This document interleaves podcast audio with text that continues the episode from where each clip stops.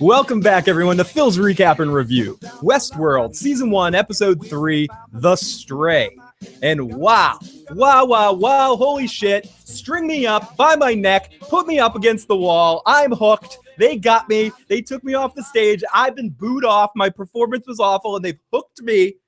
No, I'm kidding. This show is awesome. Now, after three episodes, I've seen the first two. I wasn't sure about it. I wasn't sure if I was going to talk about it all season. After episode three, which really to me felt more like a normal episode. The first two episodes were getting a lot of business out of the way. I feel like after episode three, I have a little bit more of an understanding of where this show is going and stuff like that. And I'm so excited about it. Is it perfect? No, no, it's not like there's certain things I can pick apart about it. Is it going to be for everyone? Is it going to be something every single person out there might like? Not necessarily, but for me, this show is doing everything right, touching me in all the right places and spanking me that exact right temperature, not too hard, not too soft. So it's giving me enough stuff while giving me more mystery. So it's not it's not not reaching around on me like Lost did you know, where it messes with you in the back but doesn't really reach around. This show already starting to reach around on me, and it's making me very, very happy. But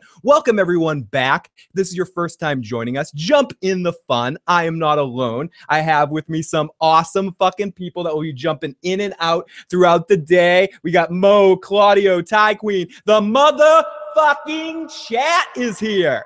If you guys want to reach us, you can call in. We have a phone in number at, let me find that fucking number. Oh, it's on the screen anyway.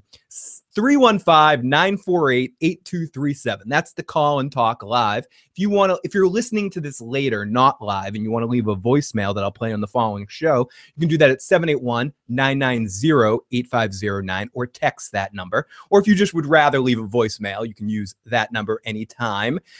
And that number is open, as I said, 24 hours a day, seven days a week. You can always email me at I got issuesman at gmail.com. Follow me on Twitter at I got issuesman. Check out issuesprogram.com for all the rest of the shit. Subscribe subscribe to us on iTunes to get the audio reviews if you want to listen to in, us in the car, all of that sort of shit. You can find all of that in that goddamn motherfucking description box below me. Look in that. Figure out all those fucking happy horse shit things. And wow, wow, wow. I can't wait to get into this episode of Westworld. So, yes, as I said, this is the third episode of Westworld, and I've decided I'm going to get this right off the fucking bat. I'm going to talk about the show all season. I can't not talk about this show. Will I do recaps every week? Maybe some weeks I might have to double up just because uh, a lot of shit's going on. I'm starting a job in November at the beginning of November, and I don't know what kind of commitment level that's going to be with time wise and all that sort of shit quite yet. So I will commit to talking about this whole season and try to get out here every week for it because it has it has its hooks in me. Three episodes in now, and I'm looking forward to these episodes every single week now. Anthony Hopkins again just killed it for me in this episode. But was really awesome about this episode, we're gonna get into is people's motives and character characters and what they want is becoming a little bit more clear to me basically where they stand on a lot of different issues. So we're going to get all into that in a second here. Claudio Critch, prove you're human. The series is convinced uh, has convinced one time or another that everyone is an android. It's very true. How can I prove? At least in the movie, which between last time and this time I've seen the movie, they could do the hand thing. Look at the hands. The hands are the giveaway. But now that's another thing that this show is doing exceptionally well not disclosing right away who the humans are and who the androids are. And it becomes so close that what's it even matter? And the flowing back and forth between it all is just super fucking intense. It's crazy. And again, I hope this show, I don't want to go down the dark road of what's bad about it, but it seems to be answering questions it's putting out there, adding some more questions, but ultimately not playing with mystery too much. It's including new things. Like in this episode, we got the whole thing with what was his what was the character's name? It wasn't Abraham. What was it? It was uh I have Arnold. Arnold. How can I forget Arnold? Arnold got introduced, but we got to know directly more the relationship between Bernard and Dolores and where Bernard stands on everything and where Ford stands on everything. I thought this episode was my favorite of the three because it felt like an episode. The first two felt like a giant pilot. And that's not a bad thing. I like the first two episodes a lot, but they had to introduce us. We brought two in the first episode, we were introduced to the complete park. The second episode, we took the eyes of two of the characters in and we saw the disease start to spread through a little bit. And in this episode, we really now just were going on with the story and we started to progress down the storyline. And that's what I really loved about episode three. It had me invested, had me wanting to know more. We didn't include every single character. We barely saw Teresa, the the the, the operations officer. We didn't see douchey writer guy. We barely saw a couple of other characters that were only in there for here and there in a moment, but we saw Trevor from Grand Theft Auto a whole oh, shitload, and he was fucking amazing in this episode. Damn, this was a lot more Dolores heavy and Teddy heavy, and it shows that this this program doesn't necessarily need to focus on one thing directly. It has so much interesting, so many interesting things to to mine. Even the Man in Black wasn't a huge part of this episode. He was in fantasy form with a couple of the hosts and what they were fantasizing or thinking about with Dolores and imagining people turning into the man, man in black and everything like that. Trevor turning into the man in black and stuff. But ultimately, he wasn't even the real, the real. I was going to do it again, Johnny, if you're watching this. The real Ed Helms, the real Ed Harris character, wasn't in this episode necessarily. And it didn't matter. And he's my favorite character. So everything is working for me so far on this show. Does that mean it's perfect? No. I I think there's a lot that could go in bad directions still. And I'm and I'm but I am committed now. The show has hooked me enough that I care about every episode now to these 10 episodes. I want to know what happens. I need to know what happens. I need to come out here and babble and bullshit about it.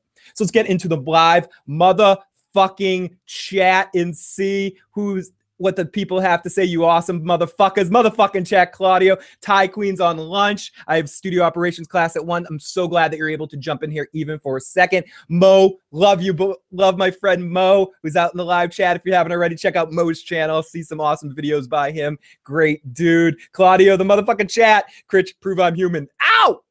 That didn't work. Oh shit, I want to watch the show. Is it good? It's very good, but and I'll say that you'll know after the first episode if it's going to be your kind of thing. I mentioned this at the beginning. It's not going to be everyone's cup of tea. It just hooks me. It's everything I want out of a show like this. And I hate westerns. I don't I've said this before. I don't hate them. They're, it's just not my favorite genre. And but sci-fi is one of my favorite genres and to me if you have a love for even holodeck programs in Star Trek or data and everything that they do with data on Star Trek The Next Generation, you might have love for this program. And this is another episode where we got way data stuff going on in this episode. And and I have to get into into this where uh, Dolores reminded me of data so many times in this episode in that scene where she's talking to Bernard. And no, I don't feel anything.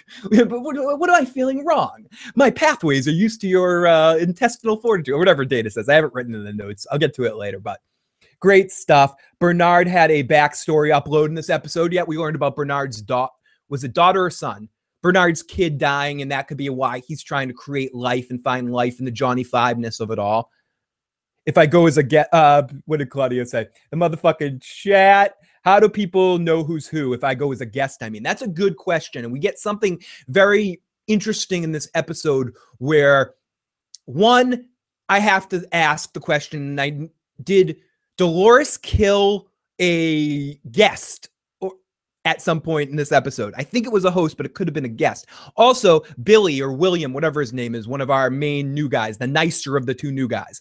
He got shot, and we, they actually feel it.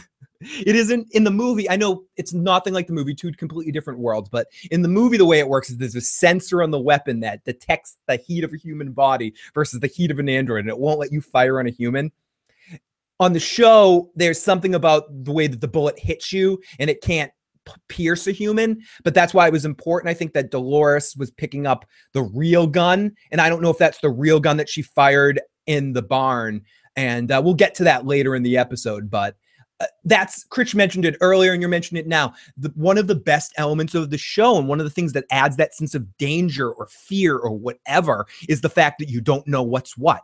You know a couple people of who they are, but you don't know what's what. Those guys at the end that attack Teddy and he's shooting around. Is that part of the Wyatt crew? Or were those a bunch of humans working with uh, humans, guests working with Wyatt? Because they couldn't be shot, or is it compared more to what uh, Teddy was saying about how these people fully embraces Wyatt's thing and they don't feel anything. Maybe they were wearing an armor of some sort or something. I don't know, but it just raises so many fucking questions about who's who and what's what. And that's part of what makes this show so fucking interesting. Crit says one way to know is just to shoot. Bernard has an up up story upload. Totally Philly uh, shows got me hooked too. Ty Queen, excuse me, have a great day. We'll talk to you soon, Claudio. I love that they finally get Teddy some much needed badassery for a change and a backstory. And I love love this actor so much. And I was so upset when he got underused as Cyclops because I thought he would have made an excellent Cyclops if they actually used him. But I mean, they did occasionally, but you know what I mean. And I've seen a few other things he's in, and he's a really talented actor. And he, this was his best episode. And Teddy, confirmation that Teddy is Kenny Anthony Hopkins, the scene with him and Anthony Hopkins, where he's like, Yeah, you're kind of wily coyote in this whole situation. Sorry, dude. I don't want you to remember anything. And I love Anthony Hopkins' whole attitude through this whole situation, too. It's Ford's perspective and now knowing that Arnold exists. I'm sorry, I'm not going to do that every time. Knowing that Arnold exists. Get to the chopper. Arnold killed himself. Man in Black, you mean Arnold? Very possibly, Critch. And that is an excellent point. Is the Man in Black really Arnold and he didn't actually kill himself?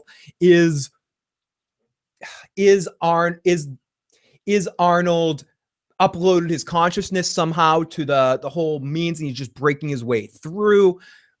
Is did Arnold design Anthony Hopkins as an android that no one can tell the difference about? I don't know. Lot, lots of questions to be added, and lots of tinfoil fun with this show. I love that they finally give Ted Man in Black. You mean Arnold? I don't think the Man in Black is Arnold. I don't. I don't think so either. But I do think the Man in Black may be a a champion of Arnold, a someone sent by Arnold to get to set things off, so to speak. He seems to be a third party, and he could be a third party too. And Claudio, that's what in Critch, that's what's amazing about this show. We don't know, but it's I think the sign of a great mystery kind of show or a show that has mysteries of some sort is being able to set things up so any you can look at things and everyone can sort of have a different perspective of it a little bit from point A to point B. And I think that's what this show is doing exceptionally well as it's also giving us answers. Bernard's whole conversation, the way they've led into the Bernard and, and Dolores stuff, and the way Ber- Dolores's mind has developed, and everything like that. Seeing a zombie, the stray, attack Hemsworth and stuff at one point in time, who could be, who could be, uh, who could be, a, who could be a host as well. Who knows? And seeing all of that, we're seeing some closures, not closures, but actual answers to the stories. And then we have the Man in Black, who who could be John Locke, who I still view as John Locke in this situation, regardless of what he is. Or he could be someone sent by Arnold, or he could be Arnold. All are fucking possibilities. I love the possibilities of this show. The possibilities. Sorry, I just watched Frasier the other day. That episode, an episode where Frasier just kept saying, to possibilities. Seems like a third party. It would be amazing if Anthony Hopkins turns out to be the ultimate cyborg. Ghetto says, You haven't watched the show. I just popped in to say hi. Ghetto Toad, love you, brother. Great to see you, my friend. Take care. Good afternoon to Eric, Lord Mirano. Arnold theory works with Dolores. It took 30 years, so Hopkins believes it didn't work. Great. Uh, seriously, awesome stuff with this show. And people's motives are becoming more clear where they stand. Bernard's urge to to create life to make up for the loss of his son. Ford's to hide from the past and believe that there is no consciousness. Uh, to really believe, let's and that, taking everything for face value of if Ford is a person that everything what he was saying in this episode is true, what he's saying to Bernard about Arnold and everything, then it is very much in Ford's best mental interests. And I think that's a big thing in life. Mental interests. You want to believe things that are good for your mental interests. And Ford is Anthony Hopkins, who's one of the greatest actors out there of depicting real life emotions I think that's what we right. Hannibal Lecter does some crazy things, but there's those moments of jealousy and understanding and and connection that you get with him and Clarice and all of that, that you understand the humanness of it. When he plays Titus in Shakespeare, you understand the human nature of him. And I think that's one of the talents Anthony Hopkins has. And in this moment, really trying to depict and show the fucking bullshit that if he allows himself to believe that these people can develop a fucking consciousness and it's not just some triangle of science that Arnold believed in, that Anthony Hopkins didn't believe in, then Arnold's life is on Hopkins, is on Ford. Ford cost his friend and his partner his life because he didn't believe in him or didn't it didn't serve his best interests to the ultimate goal of what he wanted the park to be. If Disney World could have cured freaking cancer and Walt's partner, he he said, "Oh well, no, the park can't do that. Fuck you. The park's about entertaining people." And he and he like ostracized his partner enough so his partner killed himself. And then later he found out that really at the at the bottom of 10,000 leagues under the sea was the cure to cancer and they wouldn't mine it or something, then you bet your ass the person would feel responsible. That's a way out there scenario, but you, but ultimately the consciousness that Ford is saying fuck no to, if he believes in all of that, it's really it's really a big gut shot to him. It's going to be a big step big stab to the fucking balls right there. Hopkins just, or maybe maybe the father of the uh maybe the man in black was created by Arnold in order for him to continue his work. Or maybe the father of the man in black is Arnold, says Moose. And uh, Critch says Hopkins just eats scenery with fava beans. he really does. But I like John Lithgow, and I'm not saying this as a chance to bash him or Kelsey Grammer or something like that. But I think what Hopkins can do that they can do, but it doesn't. They don't have that that switch. And I think Patrick Stewart has this switch. Ian McKellen has this switch. Uh, Anthony Hopkins has this switch. This ability to be hammy, but not too over the toppy. Uh, to the point where it's cartoonish. I mean, Hopkins can do that, but even in the Zorro, and I mentioned Zorro last time too, he puts in a performance that's able to be so centered while being while eating that scenery up. And I think that's one of his talents. I think that's that's an exceptional talent that an actor can have that where they can be so over the top and still so believable and human that you believe that this is true to them. Son of Arnold would explain the knowledge of the deeper game, explain and uh Son of Arnold would explain it, meaning, and I think I, I think Moose is probably going to explain the chat too, but that maybe ultimately that he created him, that he's a son in the way that Data is the son of Dr. Soong. Like the if you create an android, you're the android's father, and created that as a way of extending his work past the grave. His consciousness could have been uploaded into him in some in some ways and somehow, or he could just be a friend, someone that passed on the information about taking over what the real meaning of the park is a lot of fucking things. I'm just kind of talking out my ass here, but that's what's great about this show. It's the ability to talk out the ass. If Ford allows himself to believe they have a consciousness, then he becomes a monster for what he allowed people to do to the guests. And he mentions this uh, several times too. If these guests remember what's happening to them, the best thing we can do for you is make sure that you guys don't remember. I think he says that to Teddy at some point in the episode. Exactly. Ford has to believe that they're nothing. Craft Mama. Love you, Craft Mama. Hi, sweet people. I love this show. Great to see you. Huge motherfucking go hug yourself in the positive way. Craft Mama, love to see you. And thank you to everyone in the motherfucking chat joining me on this afternoon. Thank you for you jumping in during your lunch breaks, or if you guys are in other places in the world besides the United States, thank you so much for jumping in right now. This might end up being the time around the time where these reviews live on Monday afternoons, Monday, Tuesday afternoons, around between like 12 and 2 ish uh, around that period in time, maybe some evenings as well. But with The Walking Dead starting next week, I'm not and I'm not going to be able to recap right afterwards. Uh, and I haven't done that the three weeks, anyways. But I am going to be covering this show all year. I fucking love it and need to find a way to talk about every episode, even if it is doubling up some weeks on busy weeks. So also we get that William, one of our guests, really wants to be the hero really wants to be really wants to be the guy that does the good thing the good thing. We get to see that several times where he where where he's just a good person i think generally speaking.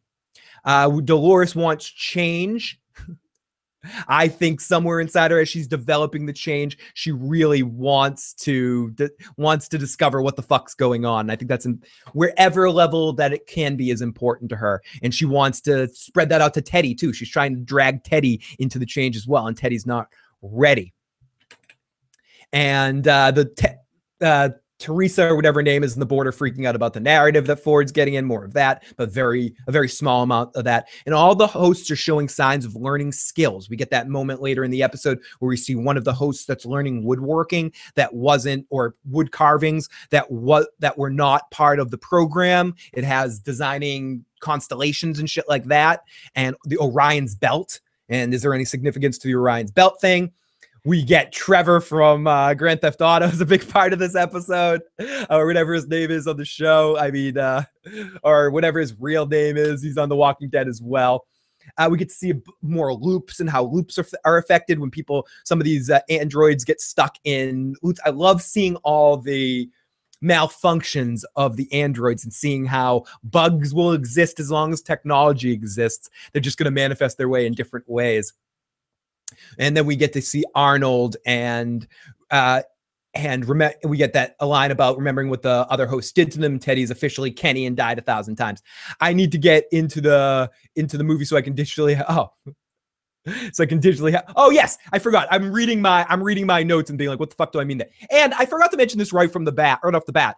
I need to get in movies so I can have them digitally or technology needs to get better here. So eventually I can do this podcast even when I'm like 80 years old and I can use the technology that they're using in fucking Civil War or using in fucking Westworld with Anthony Hopkins, Civil War with uh with uh RDJ uh, Robert Downey Jr. and in this episode with Anthony Hopkins to make Anthony Hopkins look young in his flashback thing. I want to look like a fucking 14 year old doing these podcasts when I'm saying outrageous, outrageous bullshit. Like that technology that they're doing right now, the and I don't know if it's the same stuff that they're doing, is amazing. Anthony Hopkins, just that shot as him as a young person, if that was really Anthony Hopkins that they made look young through pictures and shit like that, holy fuck. If it's not and it's an actor playing young Anthony Hopkins, I didn't check it, uh, then they cast ridiculously amazing. But what they did in Civil War with Robert Downey Jr., what they did with Anthony Hopkins here, I'm going with it. I'm not even looking at the chat yet because I don't want someone to tell me I'm wrong. But holy shit. Fucking amazing this show has a lot of potential. Yes, Craft Mom, it really does. And I think that's the best thing too. And even in these this third episode, what it did for me was some of the potential that it let up in these first two episodes really hit home in episode three for me. I would have cried if Ford scolded me the way he did to that employee that covered up the host. Anthony Hopkins won the attack, I would cry too. I can only imagine having having Ford rip you down like that. No, it's not a person. It doesn't fucking matter. You're embarrassed. You don't want to look at this this uh this host's fucking junk, it, and it's not real junk. See, let me stab this thing in the face. I agree. His character is like the angry god for other employees. Lab, lab, great to see you. I just started this. Hey, Bionic, great to see you. Phil equals red woman without a necklace. No, not that. Phil. I've fallen asleep. I know that'd be awesome. I just turn it off and suddenly you see 80 year old me. It's like, my name is Melisandre. Uh, I've fallen asleep on the last two Westworld episodes. Had to rewatch. It's definitely not Game of Thrones. I hear you, Bionic. It's it's definitely not. It's a completely different kind of show. And as I've mentioned every time, it's not for everybody. And it's a show that for some people, watch it, you know, when you're awake because there's a lot of shit going on. Stephanie loves the show, but she wants to watch it earlier in days when she's kind of tired. She's like, "Don't, I don't want to watch Westworld right now because I'm going to miss shit." So it is a show that, similar to True Detective, in that in the first season of True Detective, for me, anyways, where I can't watch it if I'm tired. The Wire's the same way. If I turn on a Wire episode, episode even a great Wire episode, every episode. No, if I turn on a wire episode that I'm tired, even a little bit, I'm gonna pass out during it. I need to be wide awake. For me, Westworld has me by the balls. I was a, passing out last night, uh, and sort of like tired right when it started, and I'm like, oh, it's on, and I started waking up. But I can understand where you're coming from, Bionic. Uh. Sorry, sorry, sorry. Magically Delicious. I haven't seen this episode yet, but I'm still gonna watch the Issues podcast. Fuck spoilers. Anyway, Magically Delicious. I love you, buddy. My third favorite episode so far, says Brennan. I like the slow burn though. Me too, Carol. I, I like slow. That's why I like The Wire so much. That's why I like uh, True Detective season one. I love the show. Better Call Saul is another example of kind of slow burn. Breaking Bad is slow burn in a lot of ways. I love shows like that. I also like fast stuff that shit that happens uh, Oz is a great example that there's a lot of slow burn stories, but every episode has a huge shit that happens by the end of an episode of Oz. Everything there's at least two or three storylines that that you think you're going to go in a certain direction and it just like cuts you by the balls off and makes so you, you feel something big at the end of every episode. Even the Netflix, we're going to be talking about that uh, tomorrow night with Joe at 10:30 p.m. on uh, Tuesday, the 18th of October. Uh, so we're gonna be talking about the Netflix series, uh, Luke Cage, Jessica Jones, and and uh, Daredevil. All three of those shows are kind of slow burning kind of shows as well, with crazy action and awesome fucking shit going on. But I, so I like shows that know how to take their time in the right way. Um, which guest do you think's gonna die first? I have my money on Logan. Logan seems like the best bet because he's such a dick. Uh, but I think it's probably my guess would have been it might be Ford, but I don't think so. I don't think they're going to kill Ford this early on. But I would think that would be the biggest. That would that would mean a lot if uh, Ford was one of the ones that got killed. But I think the show would lose too much seeing seeing her.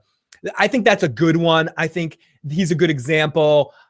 Maybe that that guy we saw with the Outlaws with Trevor and shit. Uh, the the nicer guy, the guest, the newcomer. I, I don't know if the first one's going to be someone super important. It might just be random guest number three or something like that. Or we might have already seen it. No, I don't know if we've already seen it happen. Maybe Trevor was a guest. I don't know. Uh, it's gonna be it's just gonna it's gonna be interesting to see when they pull that trigger and when it actually happens. I thought it might have been tonight with Hemsworth when he was in with the uh, the stray, the Walker guy. I watched the second time with my text on just to make sure no slips. I did too, Chris.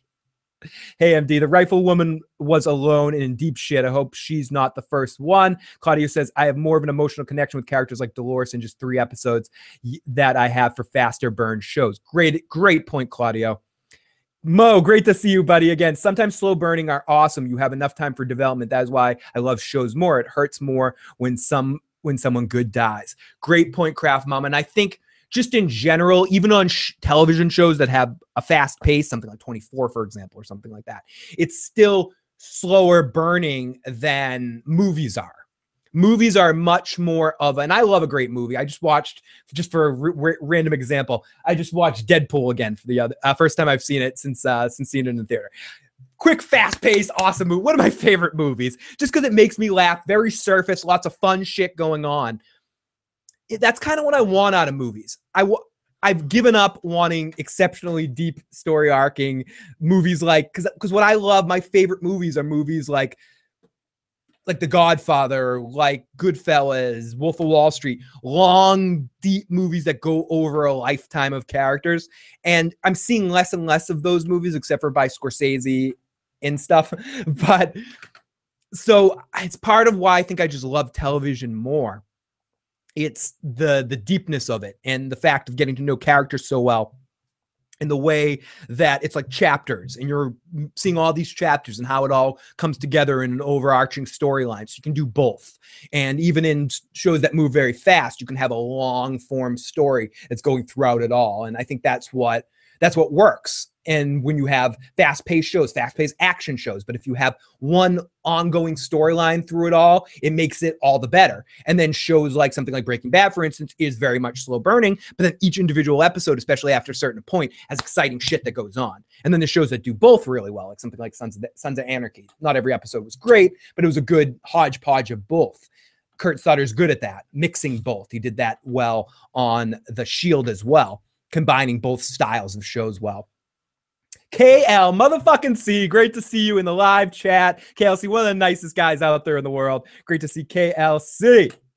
My closest character connection on either television show is Buffy and Spike. Watching that hurts so good. Haven't watched the episode, but I'm to hang out with you all. It's been too long. Have to admit, Dolores has made me more ashamed of my gamer behavior and young self at pickup bars in 40 years of conscious raising. great, great one, Critch. I question my KOTORs in Grand Theft Auto decisions a lot.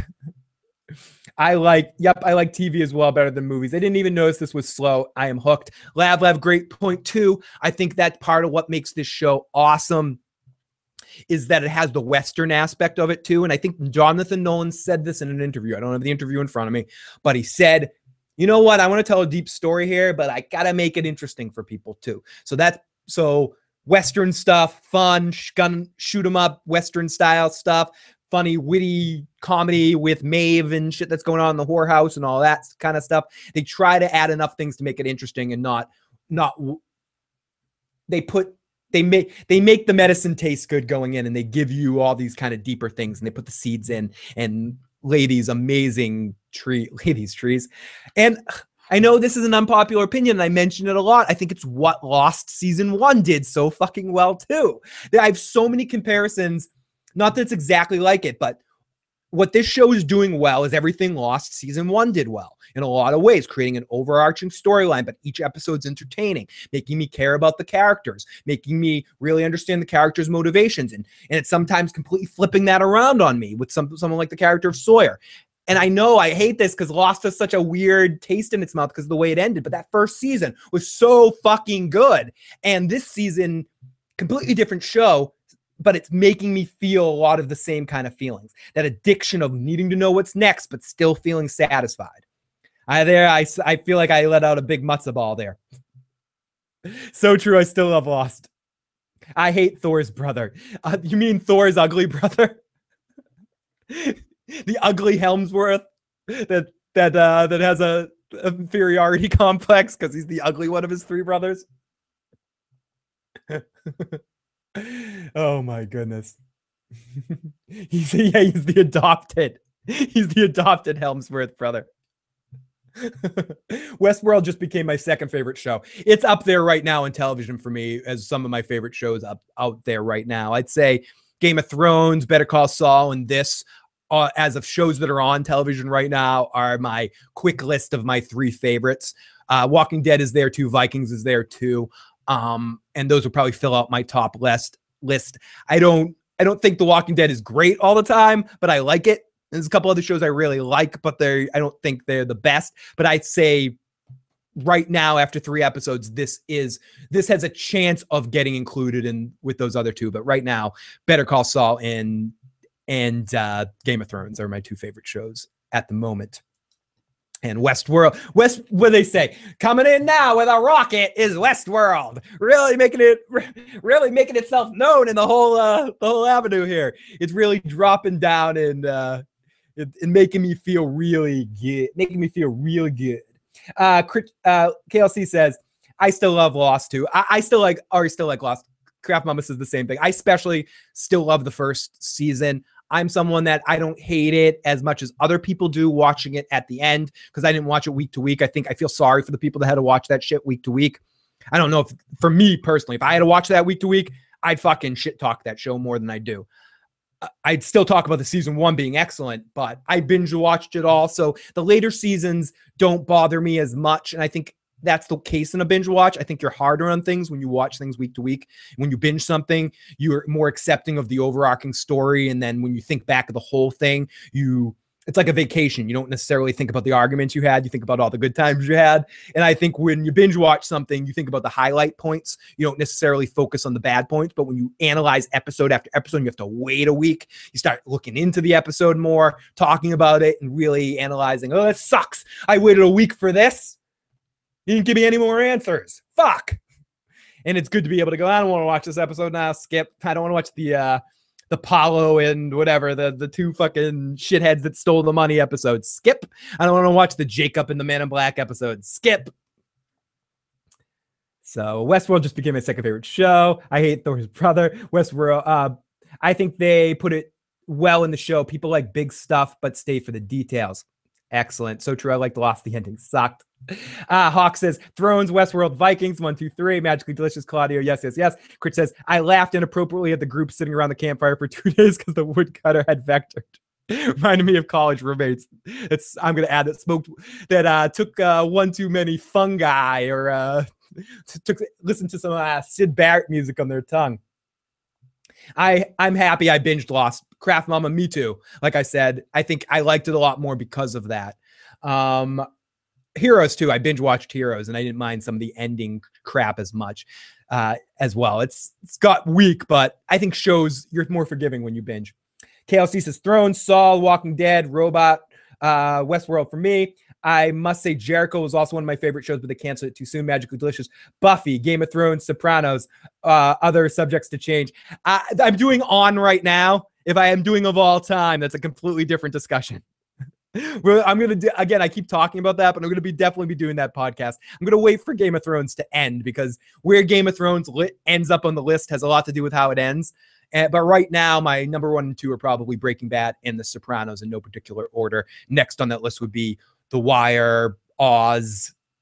I want to say Game of Thrones, but it hasn't finished yet. I try not to judge a show on the all-time list until it's over with, uh, just because certain shows might go on the list early on and you're like, oh, it ended like shit. It drops off the list. So I have a couple different shows that are on and then all time favorites. Phil, I'm definitely a fun guy. this is my example of being a fun guy.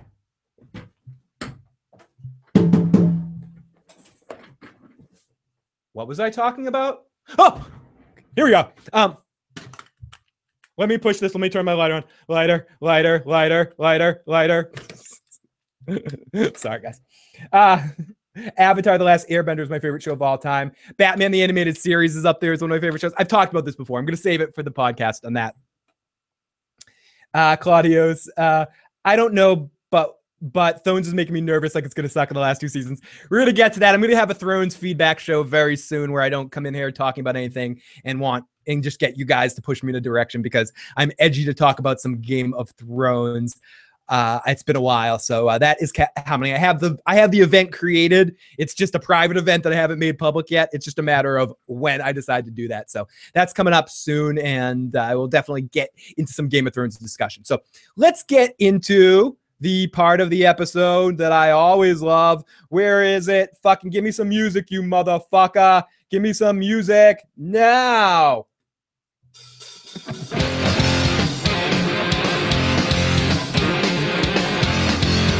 Recap!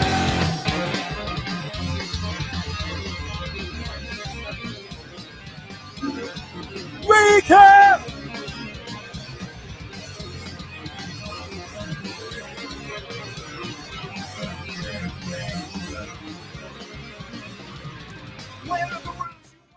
Time for the recap.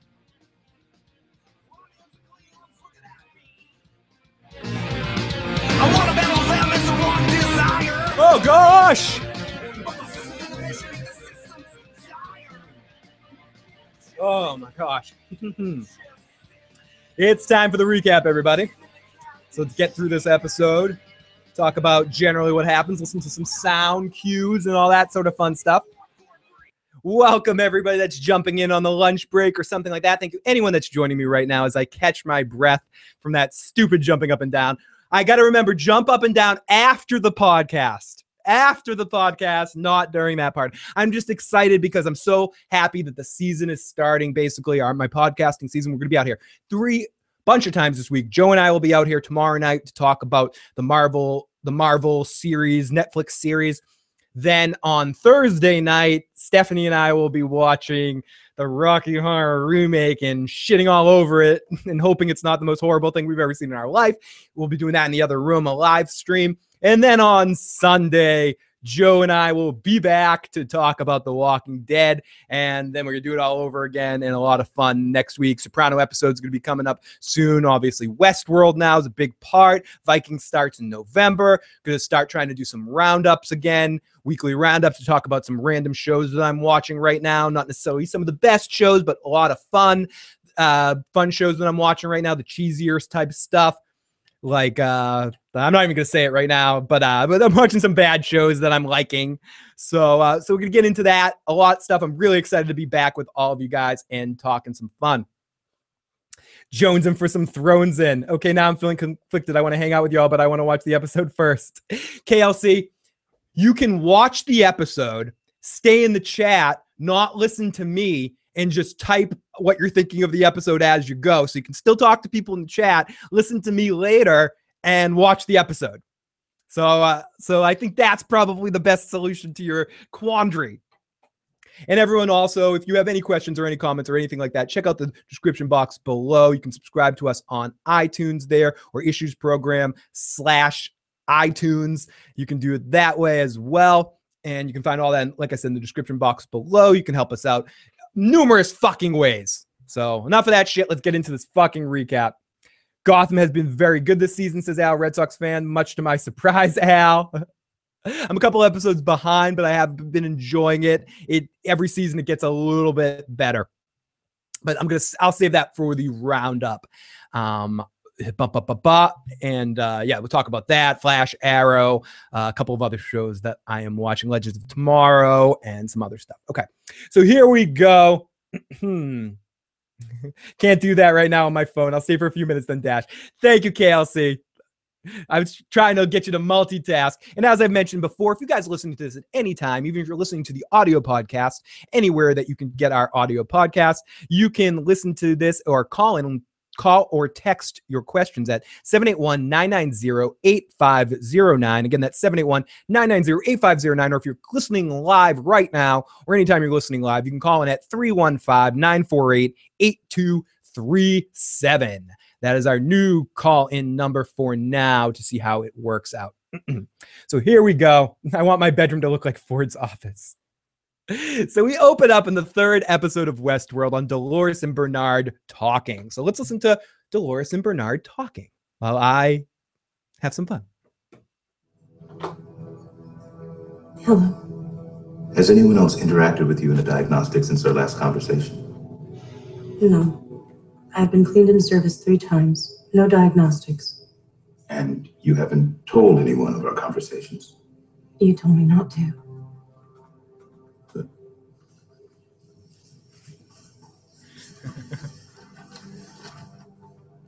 I brought you a gift. So here in our first scene, we get D- Dolores and Bernard talking again, very similar to the last interaction between them. He brings her a gift. It's a book. It's Alice.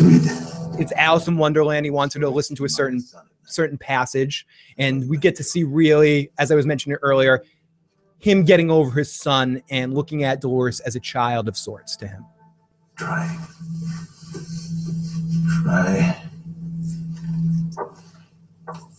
Samantha, great to see you. Hey, just binge watched it. Wow, that is very true, Samantha. Great to see you and huge hug to you. Long time no talk. Great to see you. Queer everything is today. And yesterday things went on just as usual. I wonder if I've been changed in the night. Does the passage make you think of anything? And it's like the other books we've read. How so? It's about change. Seems to be a common theme. I guess people like to read about the things that they want the most and experience the least. Your son. Where is he now? Nowhere that you would understand, Dolores. Perhaps that's why I enjoy our conversation so much. Analysis. Why did you ask me about my son? We've been talking for some duration, and I haven't asked you a personal question. Personal questions are an ingratiating scheme. You see? Continue, Dolores. See that that is the moment where I said the thing about data because that, that he, it's funny that he goes, "Why are you asking about my son?" It's personal questions like that. They connect us. That she knows that she knows that consciousness. It connects to what Ford says later about don't forget they're not human. And I mean, whether they really are or not is a different question. Is for debate. But it reminds me of what Data on Star Trek. Ding, two points in the Star Trek jar. Jar as how he explains friendship. As I explain certain sensory input patterns, my mental pathways have become accustomed to them. The inputs eventually are anticipated and even missed when absent. That's how data describes friendship, but it is friendship. It's real friendship. She's asking this question. It's the same thing we do as humans. He might look at it as a robotic decision in her mind or he does, looks at it as something more pure and more natural because I think humans do that all the time or I do that all the time. I start thinking to myself, well, I haven't asked this person about this in so long. I haven't done this and this so long. Oh, I should make this person feel more comfortable with this. I mean, maybe I'm just accommodating. but or empathetic towards people or some shit. So, or just an asshole that wants to fucking manipulate people to my will by giving them what they want. Who knows why I do it, but it's pathological. I do it sometimes. And I think it's very machiney. Hey everyone. Hey, Walking David. I haven't started watching Westworld yet. I just wanted to stop in and say hello to Flo and of course the motherfucking chat. Walking David. Great to see the Walking David. He will be joining us very soon. Uh, Joe and I will be making an announcement on the first Walking Dead cast about uh, about that. But Walking David will be joining us a bunch during the Walking Dead season on some of our recaps. So lots of love to the Walking David and everything he's doing over on his channel. If you haven't checked that out yet, please check him out and subscribe to the Walking David. And I can't wait to get him here on the podcast. And David and I will also got a couple emails about this. We'll also over the winter, beginning of the winter and stuff. Uh, very soon we'll be doing Back to the Future two and three as well. That we haven't forgotten about that, and we will be doing it. Both of us have just been really busy and uh, and and yes, I haven't had a chance to massage David's feet. David and I need some one-on-one time where I really get in there and dig into the feet and make him feel good and touch him in inappropriate parts of his body and spank so then let him spank me. Well, uh, I'm sorry, I'm getting hot and bothered. I'm I'm thinking about how I would design my David Android. hey, I know, Sam. I had to change things up because originally we were going to do our Luke Cage show tonight, but Joe couldn't do it tonight, so I switched uh, to Monday and Tuesday. Oh yeah, lots of love back. Yeah, David, I feel like I haven't hugged you in a while, buddy. I'm due. Okay, enough of the personal talk. Enough of that shit. Enough of the uh enough of the me and Bernard having a conversation here. So I just think it's really interesting the parallel that they do with with with Dolores and maybe I'm just making it up, but I feel like they've definitely watched Star Trek and they've definitely seen everything that happened with Data on the series, and they're mining that for pieces of things that work here and there. It could just be me because I'm a Trek Trek nerd, so I, it is what it is.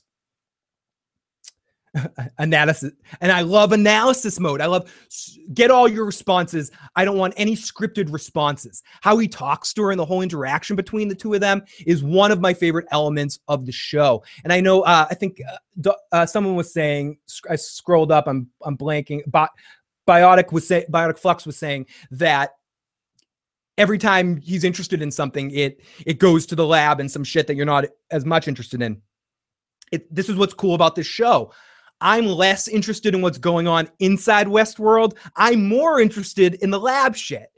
And maybe it's just because I'm more of a sci fi fan than a Western fan. And my favorite Westerns are Deadwood, Young Guns, shit that's more modern Western. And I, I like everything that's going on, but it's it's just what's cool about this show is I think there has many different elements for everybody. And you can say, "Oh, I love everything, you know, I love the action stuff. I love what's going on, you know, going on in in Westworld proper."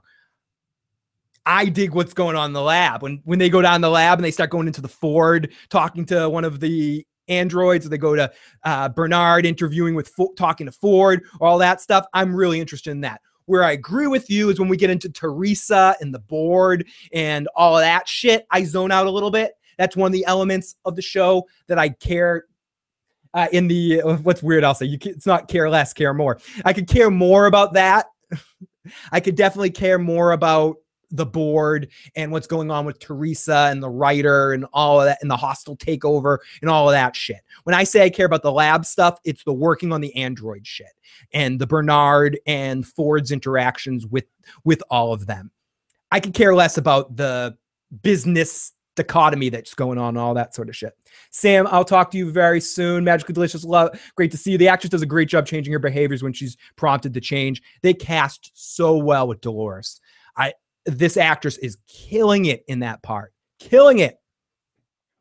Oh, Walking David, by the way, I don't know if you're still listening to this right now. I've, I've checked out the uh, the Lethal Weapon series that's on right now, and it's all right. It's pretty good. I'm going to be talking about it in one of the roundups. Pretty good for a remake type series.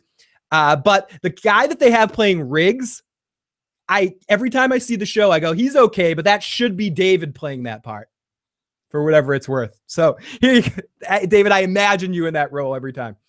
Uh, the actress does a great job of changing her behavior. Dolores, I mean, I know the lab, the interaction between the techs and the hosts are awesome, says Claudio. For me, the events in Westworld are ways of getting to the lab. Interesting point, Critch.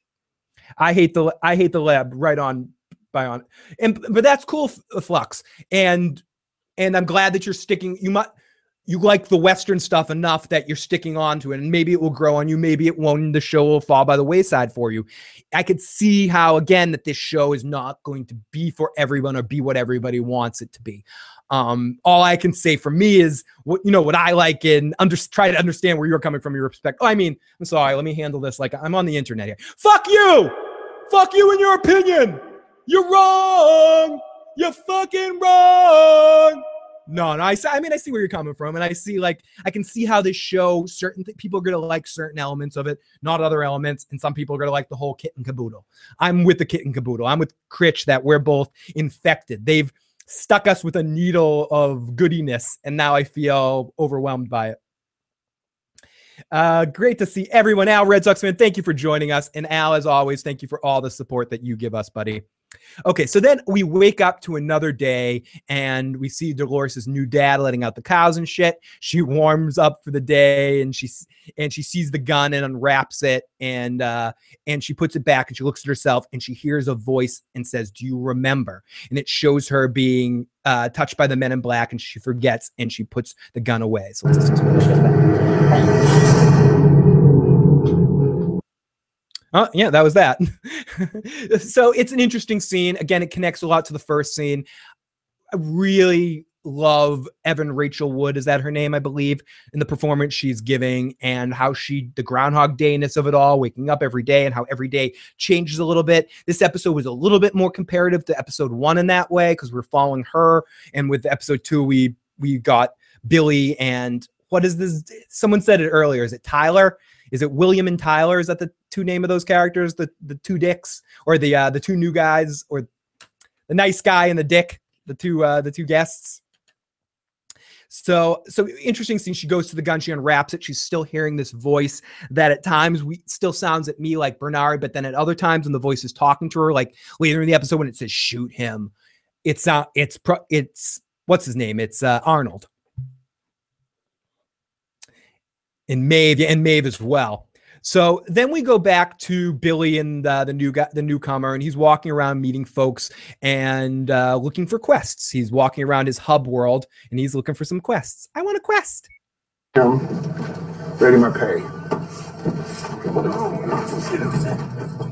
He watches this whole thing going on. Uh, this guy, this guy getting brought back from the reward reward hunt that ultimately escapes and shoots a bunch of guys in town. The bad guy goes to escape, and Billy won't shoot him from behind. He's he's getting too scared to shoot him from behind for some reason. And ultimately, uh, ultimately gets into a shootout, but Billy saves the day when Billy gets shot. And then this guy takes the weird eyed girl, the weird eyed hooker girl that we see around all the time.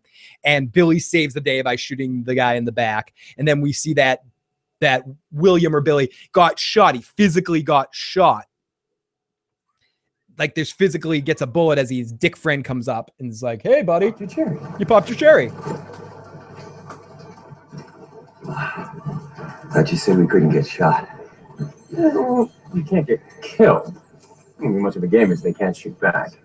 How do, how do you feel? Hmm? Alive? Tight in the pants. She was terrified. That's that's why they exist, man. So, so you get to feel this. Come on, let's go put some memories in that spank bank. Trust me, you will thank me after you've been married to my sister for a year. Actually, I, I have something different in mind. And I think it's interesting in the scene as they go back and forth and talk about this. And William calls him out on this. And I think I could relate to this because if I was there, I'd probably just be going, I mentioned this before, I'd be a pussy at first too and it would be tough for me and pussy and I probably would be the guy picking up the cart and falling in love with Dolores and playing the love story route over and over again and that kind of thing. But his friend Tyler just cares about going there to fuck androids. Fuck girls that won't say no to him, that he that he can just pay an overall price and go in there and have sex with anybody he wants. Whereas Billy wants adventure. He wants to feel like the hero. And he calls him out on this. He, he's like, Tyler, all you've done since we got here is fuck. Come on, let's do something else. Let's go on a quest. Let's go on a hunt. Every time I mention a quest, you say, no, let's go have sex. Is all you want to do here is jerk off with an android? Come on, let's fucking play. Let's go have an adventure. This rem- reminds me of what I'd be home. I'd be home playing my 3DS Fire Emblem game in the inside the inside the hotel. But Phil, go out and interact. Uh, yeah. Can I can I put headphones on at home so I don't actually have to leave? No, I mean I'm I'm kidding, but and then Joe would be like, "Come on, Phil, let's go adventure, let's go adventure, let's go kill some people or something." What? That? You've been preaching nonstop about all the narratives in the park, but all you've done since we've arrived is fuck and drinks. I'm waiting for the good stuff. This this bounty's JV shit. Let's stay here. A adventure. Let's do the real shit. Adventure. Adventure like like liking liked. Take care. Oh, take care, Al. Great to see you. 1 800 to Drew. Great to see you, my friend. Yo, Phil, saw you were doing reviews on this, so I decided to watch all three last night. All I have to do is, all I have to say is, wow. Exactly. Wow. That, and this is going to be a real fun series for anyone that doesn't discover it, that just binge watches all 10 episodes, because it makes me hungry for more after an episode. This show knows how to make you hungry and it knows how to end an episode strong, too. It really knows how to end an episode strong and make you want more at the end of the end of what you see. The one thing I don't like about the show, though, is I know they, the host should, I know they, the host should hurt the guest, but stormtroopers aim annoy shouldn't hurt the guest, but stormtroopers aim annoys me. Ragnar says, I see what you did there, delicious. Logan is so fucking hot, says Moose. I already forgot who Logan is. He seems uh, unappreciated by his wife, and now he wants to be appreciated as a hero. Logan's run should be a series, though. Uh, I know, I know he should be hot, but uh, Stormtrooper, yeah, the Stormtrooper aim annoys you. The fact that that's just how they miss, and when they do hit you, it feels more like a like a pellet or a BB, probably even less than a BB. He didn't he didn't seem like he even had a hole in it. I've definitely seen people pierced by BBs. So it seems like it's probably just just like ow, like someone slapping you across the slapping you across the arm uh, or something like that because because Billy William or whatever his name is seemed to get up pretty quickly. Always keep your foes confused. If they don't know who you are, what you want, they can't know what you plan to do next. Speech to text isn't liking me today. Isn't it funny, KLC, that some days it works better than others? And I always question if it's me, but some days, some days it's just horrible. And I always do speech to text because I have my clunky conga hands. It's tough to type on little things.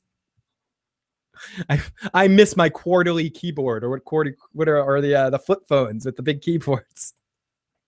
Okay, so our next scene is Douchey Teresa with Bernard talking about the new narrative and Ford issues, yada yada yada. Ford. Ford taking over the narrative launch of the Yeah, yeah, yeah, yeah, yeah, yeah, yada yada. Uneasy. Just the board, huh? I specifically asked you about whether Ford was going to be a problem. Bless you, And Stephanie. you assured me he wasn't. Well, I can't tell you what I don't know. Well, here's what I know. This morning, Ford Should have seen the look I gave her when she see. I'm like, recording. a huge swath of the part for whatever storyline he's cooking up. See- thrown out. See ya, KLC. Great to see you, buddy. Talk to you tomorrow night. We're finally going to be talking about Daredevil season two. Put the existing storylines into disarray. Is there anything I can do? You tell me. I asked you point blank if the problem with the update was resolved. It is. Then why are your people still pulling host for follow up? So then, then after this scene, we go to. th- This goes on a little bit. We they uh, they investigate after the scene. Bernard transitions over to talk to. I don't know her name. The girl from Raising Hope. She's still one of the characters. I have no clue what her fucking name is. Uh, Raising Raising Hope girl. Alters intent on releasing. and she's watching the milk attack from se- from episode one over and over again and she starts to learn something about this very interesting what she learns it's the jaws 4 thing that she learns she learns that some of the hosts are shooting hosts that have killed them before in other scenarios are only targeting hosts as she watches trevor Or no, is this Trevor she's watching? No, it's not somebody else. Who said that? Who's saying that? Don't you talk to me that way. I can't hear you. Do you see that? Yeah, they deserved it. He's talking to someone. Sons of bitches. He carries on practically an entire conversation. I need more milk, Arnold. Who's Arnold? Arnold. They're designed to play off aberrant behavior. He got to the job. Conversation. He's the Fine. best mind fuck yet, explain. Cohagen. He kills six hosts. He lets the other three go. I pulled the narrative logs.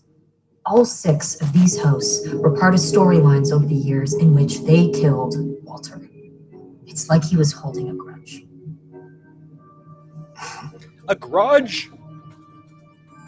It's like you can hear me typing in the background. It's Jaws four. Which, right when she says grudge, I go Jaws four. Hold a grudge. Uh, Anthony Hopkins telling a story. Oh, can't wait to get to that. Can't wait to hear that again. Uh, we're getting closer to that scene. I was surprised that Bernard didn't take his boss bought out of the closet and give her ride magically delicious. Lisa and Trevor are going to hook up eventually. She's frustrated and he's frustrated. Phil, who do you think the best actress actor on the show is? Walking Dead, Sam. Yep, Walking Dead coming up very soon, Samantha. And I just want to scroll up to what somebody's question is. Uh, was it ultimately, do we think, was it, who was it that said that? I thought I saw a question in there on the way through about, oh no, there is. In the long run, do we support the humans or the or mechanicals? I think in the long run on this series, it's going to be like, like, a not, I, I'm not going to say it because, like some other shows we may watch, where it depends, where some of the machines are going to be evil and some of the some of the humans are going to be quote unquote evil uh, evil and i'm just using evil as a bold example i think it's going to be more gray than that i think definitely some of the hosts are going to be crazy e- fucking people but i think for the most part as the show goes so far i relate a little bit more to Dolores, excuse me. But then I relate a lot to Anthony Hopkins and Bernard's character. So it's split for me so far. But if anyone I relate to more, excuse me, it's probably the mechanicals at this point. Phil, what do you think the best actor, actress in the show? It's hard not to give the best actor award so far to Anthony Hopkins just because he's Anthony fucking Hopkins. But the actor that's playing Bernard and Teddy are all doing great jobs. And Ed Harris. Oh, fuck. Fuck you. Fuck you. Best actress, Maeve is doing an exceptional job, and so is the girl that plays the hooker. Uh, the other hooker, the the the wide-eyed one, she's doing some great looks, and some of her subtle moments are exceptionally well portrayed. But I can't not give it to Evan Evan Rachel Wood for for the overall award on the show as the best acting so far on the show. Her switches from all her different mechanical modes and the accents and everything like that, and her transitions are so spotless that I can't not give it to her. And for actor, I'm going to give it three ways to Bernard, the actor that plays Bernard, Anthony Hopkins, and Anthony Hopkins and Ed Harris. Um, Teddy's doing a great job. The actor plays Teddy's doing a great job, but he's just a minor step below the rest of them. And it's hard for me to decide between those three: Bernard, Ed Harris, and uh, and the actor that played Dolores's father did a great job in that moment. But I'm not going to give a great best actor in the show because he's done. He's only had that one moment, but that was maybe my favorite moment. Mm.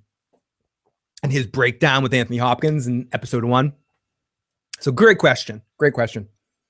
Sweet Mello, great. I'm so glad you stumbled. What did I stumble into? What's this? What did I stumble into? Hello, my name is Phil. I'm doing Hi Flash. This is Zoom. Hi Flash. This is some. Okay, just so you know, I'm not. I, I can't do that too much. That hurts my voice. Or if I'm gonna do that, I have to do that with a digital effect. I can't do that. Uh, do that myself. I Grimlock, Lord of the Dinobots. Command you. I don't mind her either. It's a great ensemble. Samantha, your icon is a dire wolf. It is, and you know it. The duo who plays Dolores' ex ex father was great. Excellent, Claudio. I got to give him his credit every chance I get. He just gave it such an amazing performance. Was really pound, uh, pound for pound going going punch for punch with Anthony Hopkins. I just realized Anthony Hopkins' character is Robert Ford. Interesting, I guess. David Adams, great to see you, buddy. I'm discovering you during I discovered you during Game of Thrones season. Mel O, thank you for joining and thank you for subscribing. And however you found out about us, thank you to uh, probably either Carmine or Devin that sent you my way. Huge thank you to you, Mel, for checking us out. And uh, huge hug. Thank you. Welcome. Welcome to the party, pal. David Adams sounds like a famous guy. It does. I love saying some. I love saying all of your names, but some of the names just sound like David Adams. It sounds like a baseball player, like a professional baseball player named David Adams. Pitcher for the Dodgers or something like that. Anthony Hopkins should do a scene with some grapevines, Chianti, and fava bean plants inconspicuously in the background. Steve Ogden is this as well. I think he's last longer in this. Yeah, I keep mentioning, I keep referring to him as Trevor, but thank you. I, I, always forget his real name and I just call him Trevor and everything. And when we were doing a Walking Dead review last season, I was like, and Trevor was awesome. Someone goes, Who the hell are you talking about? And that's what I'm talking about. So, uh, so then we get to Ugly Hemsworth and Raising Hope talking some shit as they head out on their Tell me, is Q surveillance coverage really this spotty, or you just like the nature walks? Maybe it's the company. Dun dunch. You know, if you wanted to play cowboy, you could have just used your employee discount. Dun dunch. The only thing stopping those from hacking is to pieces. Dun dunch. Code. No offense, but I sleep with it. I bet you do. Wow! I need the Seinfeld music with those two. So these two throughout the episode have their I'm gonna yada yada their part until we get to the end with them. But ultimately they just go back and forth with yada yada, yada yada yada, yada yada yada, yada yada yada, yada yada. I bet Sean Bean dies next episode. I want Sean Bean added to this show just so he can die. Uh, someone asked me earlier in, a, in one of the comment sections, I think it was in episode one, what Game of Thrones actors I'd like to see on this show. And number one on my list is uh, is T- Tywin Lannister, is uh, Charles Dance. I, I would love to see Charles Dance on this show. And uh, I think he would be ex- fit well into the show as well. Uh, I don't know where, maybe as uh, maybe he could be uh he could uh, they showed him a little bit and they've already heard his voice but maybe he could be arnold. He doesn't look like an arnold but he would be he would be someone sean bean. I'd love to see sean bean on the show as well. And my other would be pedro pascal. I would love to see pedro pascal on the show. And so i don't think any that none of that's probably going to happen. That's just me playing wishy wishy. And I also mentioned Burt Chance from Raising Hope. We already have one Raising Hope character from Deadwood. I'd like to see some Deadwood people come over and be on the show at times, even if it's just for a single episode here, a single episode there. Not playing their Deadwood characters, but just seeing some of those actors make their way onto the show and other HBO people making their way onto this show. We're going to be talking about Luke Cage tomorrow night, but it was great to see so many Wire people pop up on Luke Cage and a Oz person pop up on Luke, Cage. I love seeing the HBO actors family working on other things and showing up on other shows because so many, some of them were so famous for their performances on their particular show, whether it be The Sopranos, Oz, Wire. Few of them have busted out, or or people that came in, bigger stars that come in, but for the most part, in some cases, you have like character actors that are just synonymous for their parts on these HBO series because they're so good. So uh, th- those are a couple of actors I might want to see pop up on a Westworld if possible. And maybe Khal Drogo as a huge android. That would be fucking awesome too. He would be he would work on the show, but he's gonna he's gonna be a movie star because Aquaman's gonna be a huge hit. Crickets. we all know what happened with Aquaman, and I, I don't know. I, I I have I have my hopes for Aquaman because eh, I like him, but I've never been a huge fan of the character, and and I only have one Aquaman, and that's Vinny Chase. Patrick Stewart in extras, and then all her clothes off fell, uh, fell, and all her clothes fell off. I want all the sand snakes and have them killed off every week. Omar on Westworld. It's just so someone can go, Omar's coming. I would love to see Charles dance as well. I would love to see Charles dance as well. See what I did there? I would love to see him dance. Yeah. I would love to see Charles in charge dance. So, uh, so then we get Teddy. Uh, oh, is this our scene with Teddy? And then we get Ugly Hemsworth and Raising Hope. Then we get Teddy in another situation with an outlaw. Aw, Teddy. Teddy's gun kills a bunch of dudes, and they check. Oh, this is Teddy actually stopping. Teddy's stopping somebody. We see Teddy and his little crew take down this little gang of outlaws. Great to see you brainwashed. Lots of love, buddy. You and your dickless associate proposing to engage me in a gun battle. Well, I challenge you to a fist fight, but the way I heard it, Oh shit, was this girl a guest? She, I didn't even put my. Fi- this is one of those examples. Someone said in the chat, the girl with the shotgun. She was a guest, right? Fuck. Okay.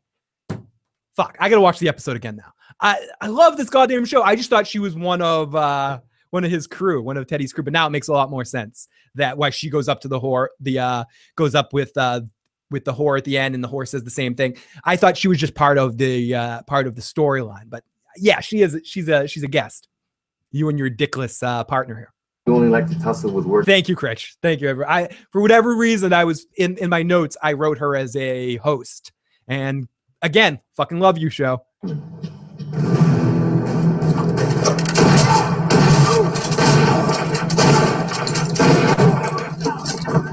Mel, great question. Can we talk about the gun technology that the hosts are using that put holes in other guests but only hit like a paintball against the guests? What I'm assuming is that the body material of the of the hosts is a thinner skin than thinner material of some sort or there's something about the material that fires out of in part guns that when it hits uh hits the machine it expands or does some sort of physio- physiologically phil- eh, some sort of scientific reaction to the body. That was a total Yosemite Sam Elmer Fudd moment there.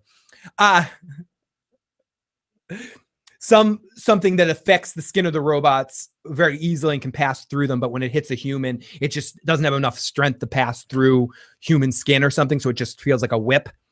Again, I mentioned this earlier that in the movie, it has to do with the weapon sensing it's real guns, but it has to do with it sensing the material. I mean, the heat off a human or something.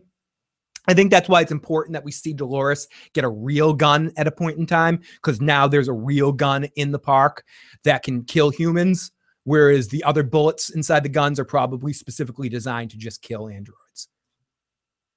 She was a, but Tony, she was a whore. Signing off because I don't want any spoilers. We'll watch the podcast after I see. Make sure to share your thoughts, brainwashed. Love to see you, buddy. Thank you. She, reek in another language means dickless. Reek in every language means dickless. Bullet squabs. Ed Harris didn't seem to get hit at all in the pilot. Very good point. Sting, inexpl- it seemed to bounce off of Ed Harris. Where is so maybe he's just used to it.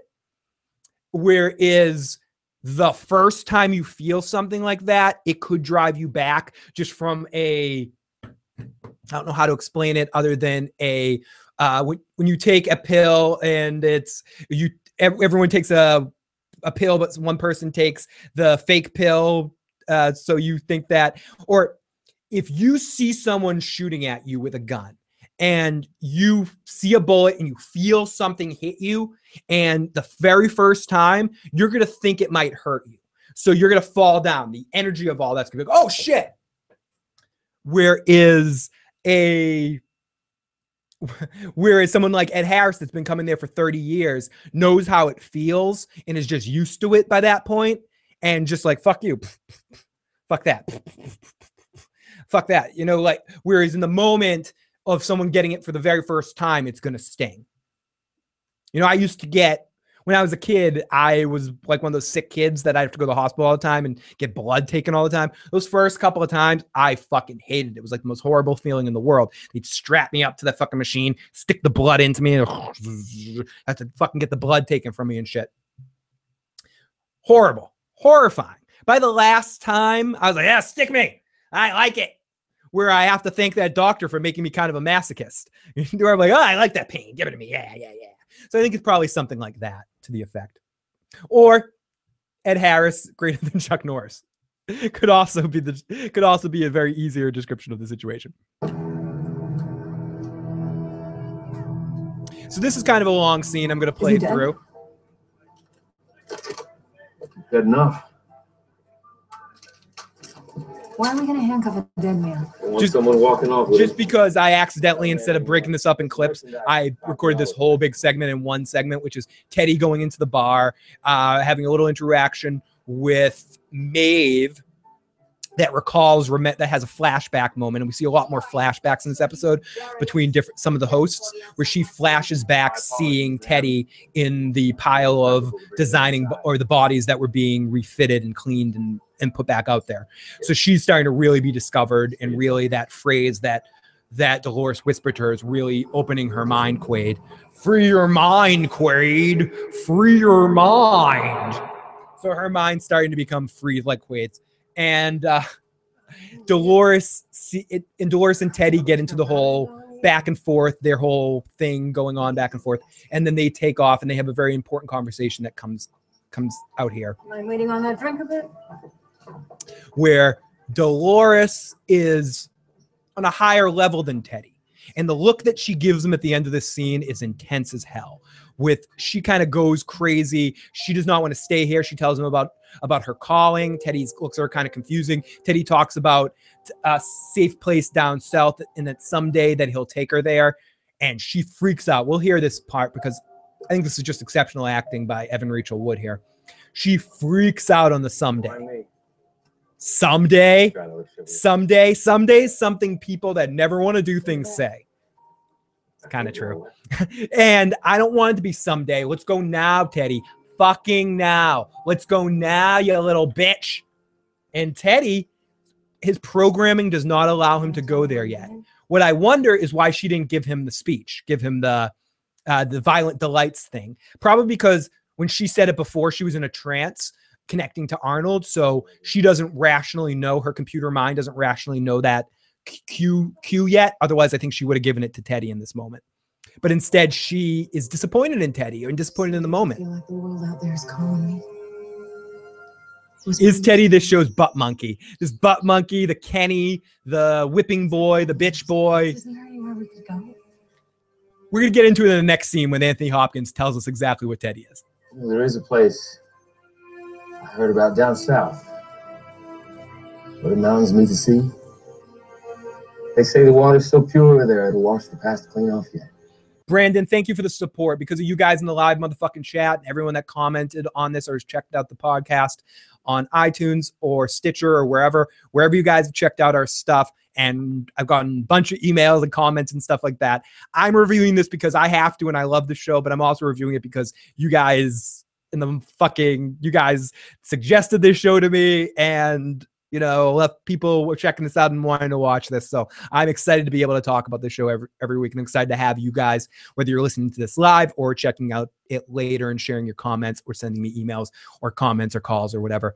Thank you to everybody that's checking this out and i'm having a ton of fun talking about this show and and can't wait to talk about it all season in one way shape or form i keep saying this but there are some weeks where i may do double episodes if i can't get to the show in the week or it becomes so late in the week and it's like do i talk about the last episode on a thursday if my week is fucking clogged or do I just double it up on a Monday, Monday or Tuesday or something? So these episodes will exist on Mondays or Tuesdays. If I get past that, I'm probably going to double it up.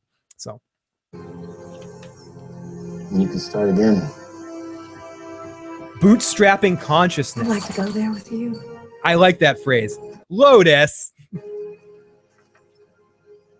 I hear you can hear Lotus in the in the microphone here. I'll take you. Here it is. Someday. Someday. Something wrong? Someday. You said someday. Not today or tomorrow or next week. Just someday. Someday sounds a lot like the thing people say when they actually mean never. Motherfucker.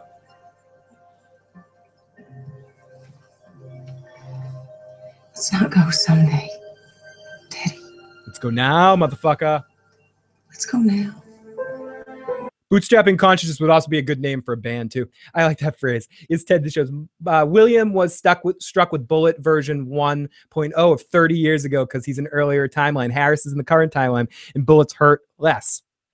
Like if I went back in time and did some technical difficulties 30 years ago, I'd be like, this this technical difficulty is nothing. The show's starting right away.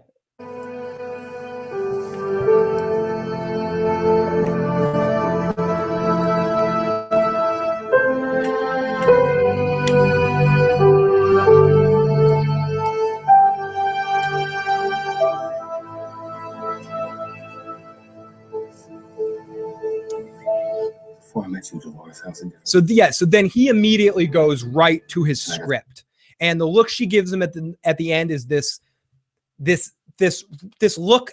It's almost like the look I gave my little cousin when he was almost potty trained, and instead of shitting on the potty, he shat on the floor, and I just give him this look like, close, buddy, you're so close. Not quite there, you know, not quite there. And she gives him that look. You're getting there. You're getting soon, soon I will have you. And she legitimately loves him and has an affinity for him, wh- whoever or wherever she is. It's just he's not ready for her yet. He then turns her down. She gives a sad, kind of evil look. We then hear a gunshot, like in episode one, as they go to the home and the farm. We hear gunshots and screams in the dark. Then we go to the lab and we get 3D printing with Anthony Hopkins with an eye. Amazing visual of Anthony Hopkins, uh, or Anthony Hopkins, of a 3D printing eye with Anthony Hopkins talking to Teddy. Of course, Shakespeare never met a man quite like you, Teddy. You've died at least a thousand times. It got cut off, but the quote is A coward dies a thousand times before his death, but the valiant taste of death, uh, but but the valiant tastes death but once. And I believe that's from Julius Caesar. Indulge your courage. Tell me, is that all you aspire to, Teddy? There's a girl, Dolores. Better than I deserve. But maybe someday soon we'll have the life we've both been dreaming of. No, you never will. No. Your job is not to protect Dolores, it's to keep her here, to ensure that the guests find her if they want to best forestall the gunslinger and have their way with this girl. Tell me, has it never occurred to you to run off with her? I got some reckoning to do before I can be with her. Oh, of course. Ah, yes. Oh, yeah. Your so- mysterious backstory.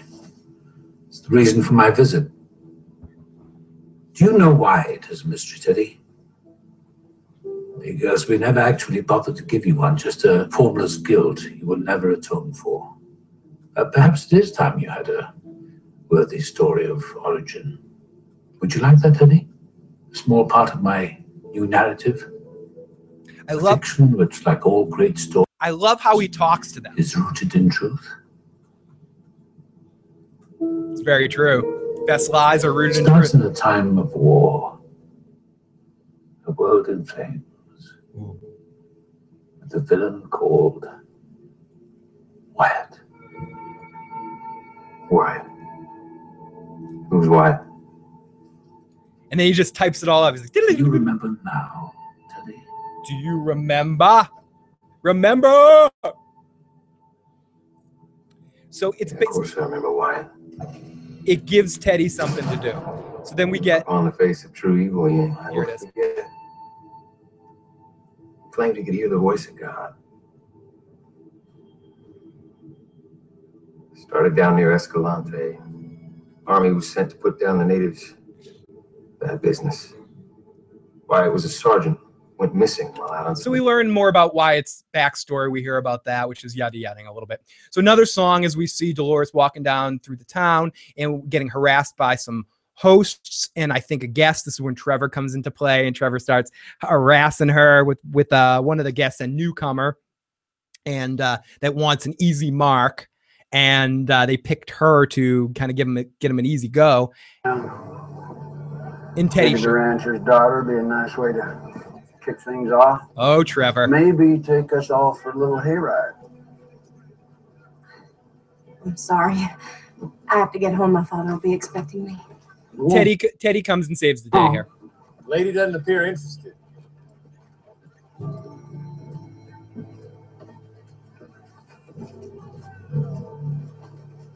So it gets tense for a second, but ultimately they decide to go because the guest says, uh, guest triggers one of the hosts to, to say, uh, I want an easy one, my first off the bat. So they kind of head to the whorehouse and it saved Teddy a death because Teddy was about to get killed right there by those guys. So then we get to Teddy and Dolores out and Teddy's Wyatt. Teddy's teaching her how to shoot. She closes her eyes and she can't shoot. She just can't do it. And he says maybe it's for the best. They embrace, and some people come up and say, come up and say that they have a bounty to collect. That what that's the guy you've been looking for. It's a bunch of people coming, and they've come to find Teddy and go hunt out Wyatt. The uh, the mission is setting. The uh, the Wyatt thing has happened, and Teddy's now having to go down his mission and down his storyline. They say goodbye, and Wyatt. and uh, Dolores says, "Do you need to leave?" She says, "Promise me you'll come back." And he says, "I promise you." They kiss. It's like the Team America thing. Promise me you'll never ever die. I'll never ever Wyatt's die. Word is, Flood here is the only man ever come up against and lived to tell the tale. So then we get all of these guys kissing and getting ready to say goodbye and heading off. What's up, PCI? Great to see you, buddy. Was Harris is having a bit of a rapey time with Dolores or up to something else? You I know, if see. Stay right here with you. I would. The more time goes on, I think he was doing something else. He was starting the process of creating a be- better game, or he could just be.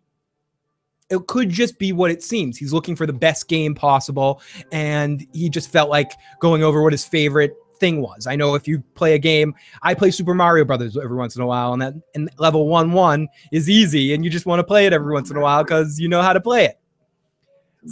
And to Ed Harris, this could just be a giant video game, or there could be something more to it. I tend to feel like there's something more to it. That there is that he's somehow a a vessel of of uh, Arnold. But I could be wrong. I got to put in my stomach size the sow's tit. Cook up that rabbit. Get the wood. So Conditions. so here we go with a group of outlaws talking shit, I ain't chopping any more wood. Spend more time on your back and stuck in a loop. Now pick up that fucking axe and go chop us. Yeah, and it just it turns in raising hope character shows up. Stray ran away from camp. Looks like these guys got caught in a loop. Dun dun sh- Sorry. They were due in town for the cattle drive over two days ago. Host who went missing is the woodcutter. Looks like the rest of them got stuck here waiting for supper. You guys can't program more than one of these idiots to make a fire. Yeah, we could, but thanks to a new policy from your boss, only one of them is authorized to handle the axe. The rest of them can't even touch it. Weapons privileges need to be doled out selectively. Hmm. Yet they give you a gun. Dun dun sh- Sorry. So Australia has a hobby. Another one of your fucking yeah, this is this is what I wanted to hear. Backstories do more than amuse guests. They, they anchor the host. It's their cornerstone. The rest of their identity is built around it, layer by layer. Well, if you're gonna go to all that trouble, you could have at least given him a steadier hand. And that's when she notices that it's outside the norm of what they actually showed him to do. It is the Orion's belt thing that she doesn't find out later till what's his name till uh till Hemsworth says, "Oh, what is that? Is that uh that's Orion's belt?" So she's actually thinking in this moment that holy shit, they're starting to develop skills that we didn't get them, give them.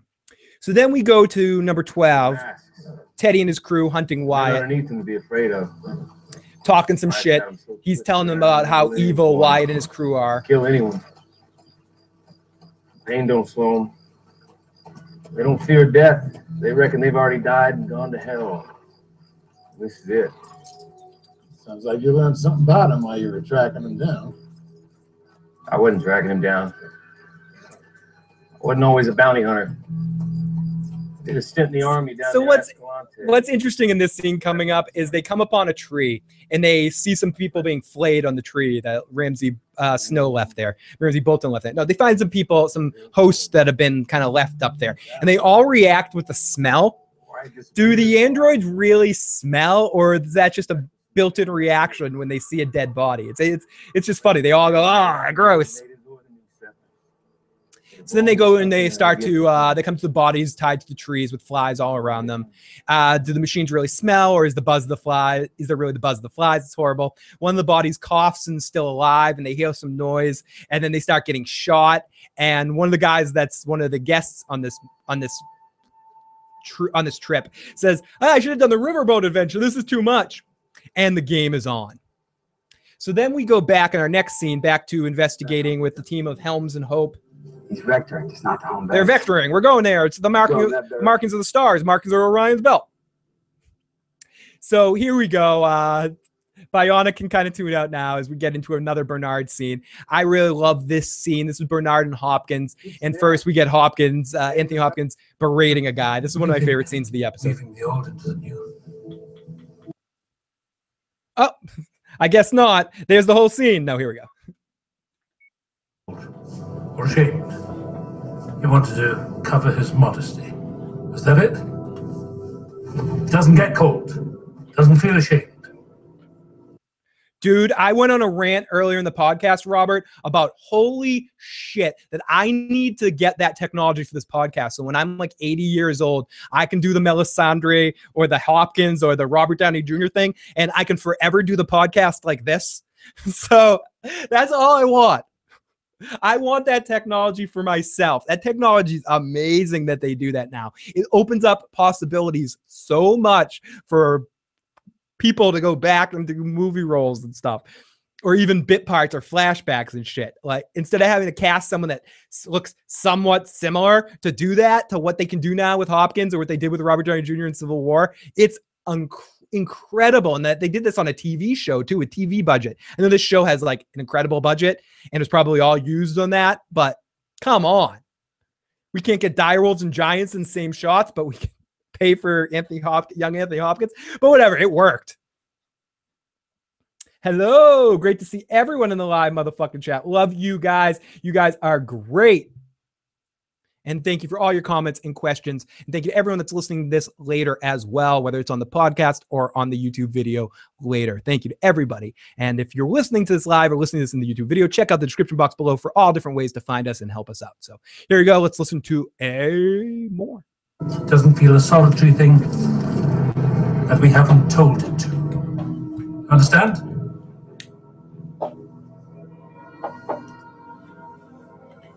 What can I do for you, Bernard? I thought it best that we speak in private, sir.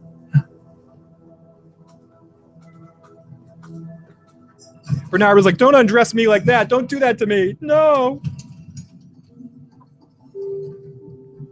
I thought we had agreed to put these questions to rest. I'm with you magically. We're simple people. We want simple things. Bernard, We, we, we did, but uh, what if we misdiagnosed the original problem?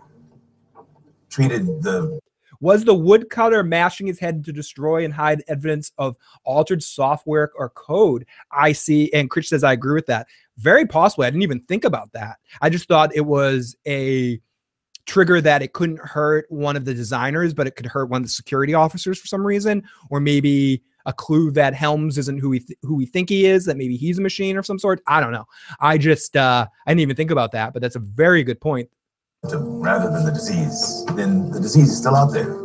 Abernathy and Walter were exhibiting other variances beyond memory recall of previous builds. They were hearing voices, uh, talking to someone.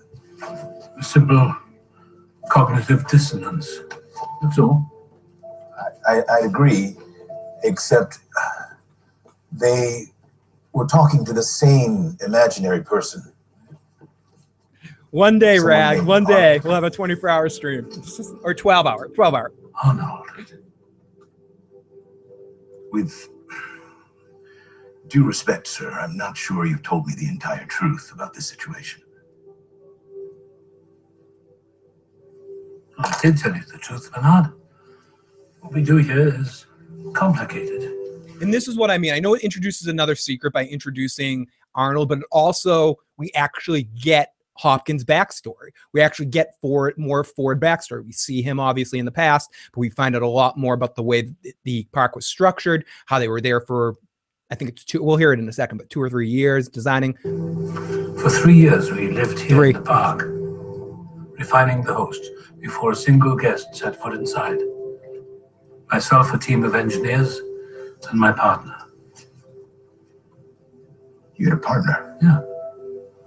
When the legend becomes fact, you print the legend. My business partners Anthony Hopkins with uh amazing statement or something like that could have gone with uh history is written by the winners, but that's also a good one. more than happy to scrub him from the records, and I suppose I didn't discourage them. His name was Arnold.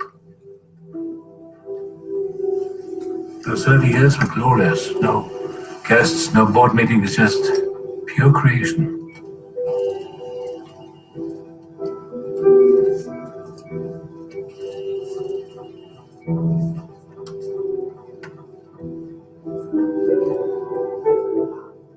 So this is when he's drawing the thing on the he's drawing a triangle on the on the board and showing host began to pass the Turing test after the first year. But there wasn't enough for Arnold. He he wasn't interested in the appearance of intellect, of wit. Uh, he wanted the real thing. He wanted to create consciousness. rag. It might be a good way to get some press. He imagined it as a pyramid. Seriously, I want to. Improvisation.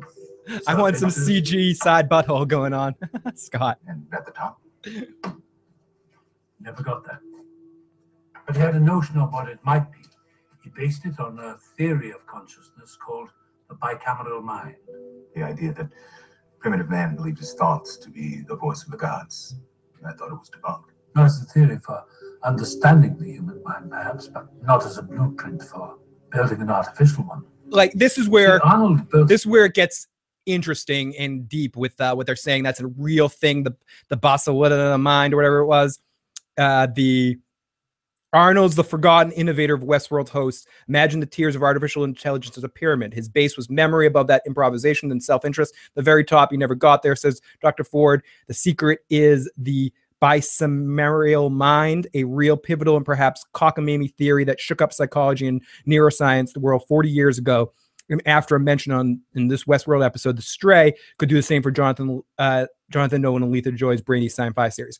In 1976, psychologist and Princeton lecturer uh, Julian Jaynes, Janes uh, published a book called The Origins of Consciousness and a Breakdown of a Bison, Bicameral Mind, a radical detailing of mankind's ascension excuse me, mankind's ascension into a state of true consciousness. According to James, humans only develop the ability to think for themselves, consider their actions, and stand aware of their stand aware of their own awareness for around 3000 years. Before then, they took orders from voices inside their heads where they believed to be deities. The left hemisphere of the brain would shout jump, the right hemisphere would say how high.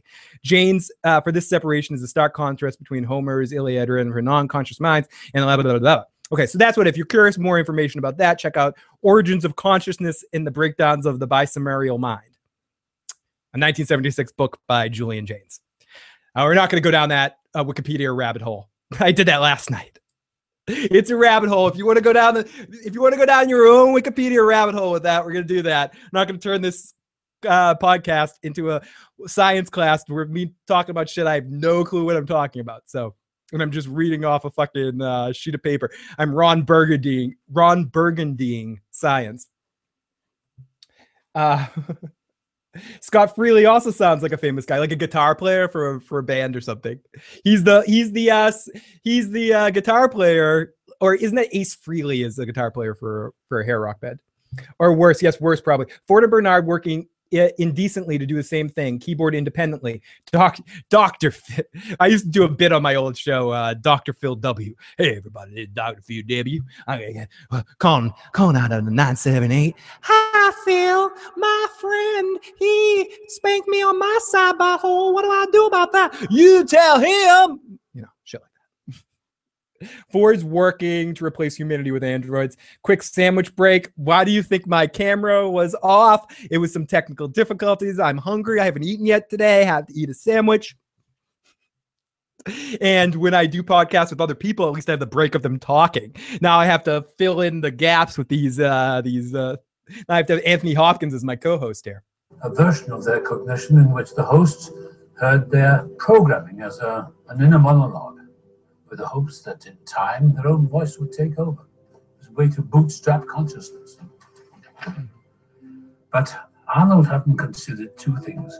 One, that in this place, the last thing you want the hosts to be is conscious, and two, the other group who considered their thoughts to be the voices of the gods. Lunatics. Indeed. We abandoned the approach. The only vestiges that remain are the voice commands we use to control them. But for all his brilliance, I don't think Arnold understood what this place was going to be. You see, Okay, so it's by camera camera They cannot man. It's the the outside world, so they come here. That's for the it's with the K the not the K sound like like uh it's not C it's not C as in sand but key as in Kamer. So it's by by Camariel man. Thank you. we can do is make them forget. But some of them are remembering, accessing fragments of Arnold's code. If I may ask, what happened to him? It makes me want to say bicent bicentennial man because of the movie. Every time I see it, or the or when they said it, when they said it, my first thought is to call it bicentennial man. You know the bicentennial man theory. Well, he died here in the park. His That is my favorite house too. life was marked by tragedy. He put all his hopes into his work, his search for consciousness. And you're gonna hear me Barely spoke to anyone, except to the hosts. In his alienation, he saw something in them. He saw something that wasn't there. I wouldn't He mind. lea- called it an accident, but um, I knew Arnold. He was very, very careful. I go to a court. I'm like, I want to change my name to Lannister. The update should prevent any further voices. Why? Because I always pay my fucking debts. Display, exhibit any unusual behavior, won't you, Bernard? Yes, of course. And Um, Bernard, one last thing. just don't forget the hosts are not real, they're not conscious. You mustn't make Arnold's mistake. This is what Guinan told Picard in uh, Star Trek Generations before he went into the Nexus. Know that the death of your son Star Trek comment two. still weighs heavily on you. But again, I say Joey Pants of it all. If it feels real, I know this is fake. I like it anyways. No, I appreciate that, Alexandra. So I was easy to get it right even without knowing it. They keep showing the eye shot, Phil. Oh, they keep showing that eye shot. Yeah. And I think it's one of those things that they're proud of what they're doing techno uh budgetarily wise with the with the 3D printing stuff that they're showing. So they're going out of their way to show it as many times as possible. It could be a way if they're trying to save on budget. We don't need to see so much this, but I think it, it develops atmosphere. I love the house, the uh, the House of Faces vibe that's going on, and uh, in uh, in Hopkins' office with all the faces all around. It definitely definitely looked really cool and reminded me of something. So uh, so really great stuff. Great scene with these with these uh, with the two of them, and then we get this scene. Holy shit.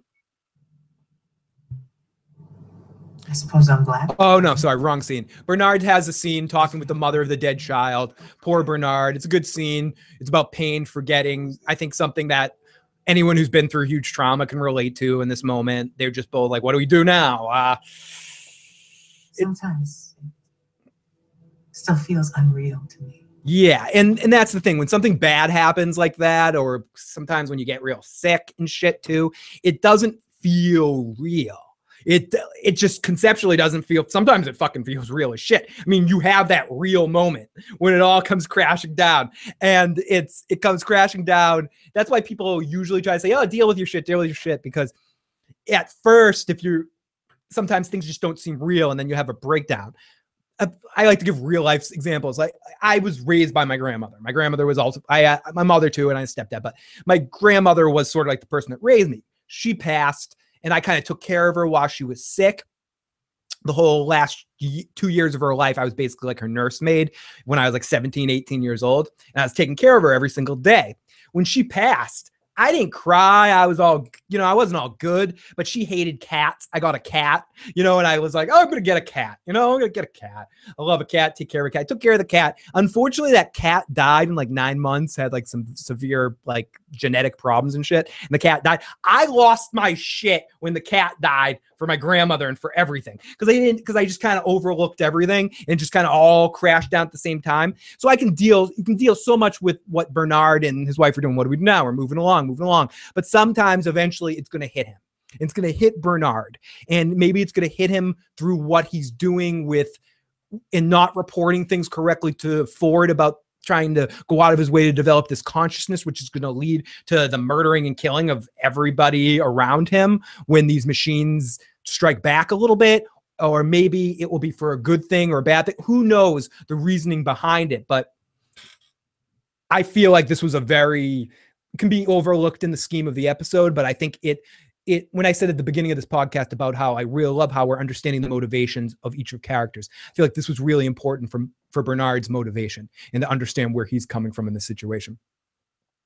Phil, Phil, you have poo pooed the alternative timeline theory. Uh, and do you respect me less for saying poo pooed? No, I love the expression poo pooed. I, I use it as well. and I just poo pooed that at the time because my mind couldn't conceptually deal with time travel at the end of last season of Game of Thrones. So, so it was tough for me to deal. When we get into a Game of Thrones uh, feedback show, ask me that question again. You may get a more detailed answer. Rest in peace, Ramsay Snow's dogs. We all know, we all know they got put down. Oh, thank you, Ragnar. Only to people I don't know. The people I know, I'm a real asshole. Just ask them. I don't know. I, I, uh, it's uh, certain things you got to do in life, certain things uh, you don't really ask questions about. So, uh, anyway, so Bernard's having a talk, so I can definitely relate to the situation and even more other situations in in my life that I don't that I'll get to in different podcasts when I feel like using you guys as my psych, psychiatrist and psychologist a little bit more in a later time, and I pay you all with uh, side buttholes. So. so here we go. Uh, seven, 17. We have more. Uh, Why the hell would he carve Orion? the cleanup team walking around. the ones that programmed him. He wasn't programmed to give a shit about stars. Maybe he went moon mad. See? Good point, PCI. Unless Bernard is a machine and Ford really wants this all to happen. Where are you going? Vectoring ass. Bernard's backstory true or an upload could be either. And oh God, it's it's so interesting to think about that that, that Hopkins could be just the.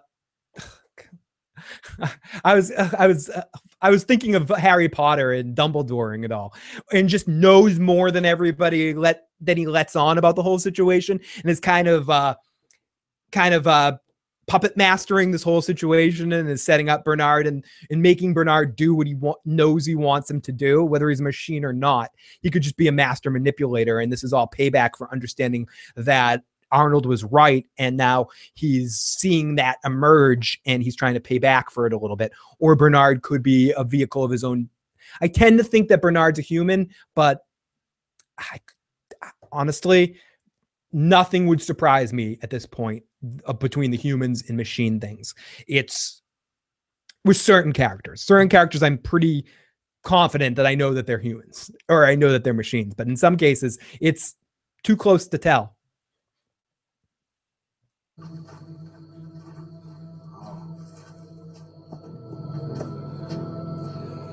I hope Bernard gets whacked next week, Biotic says. He'd like the show a lot more if uh, Biotic is gone.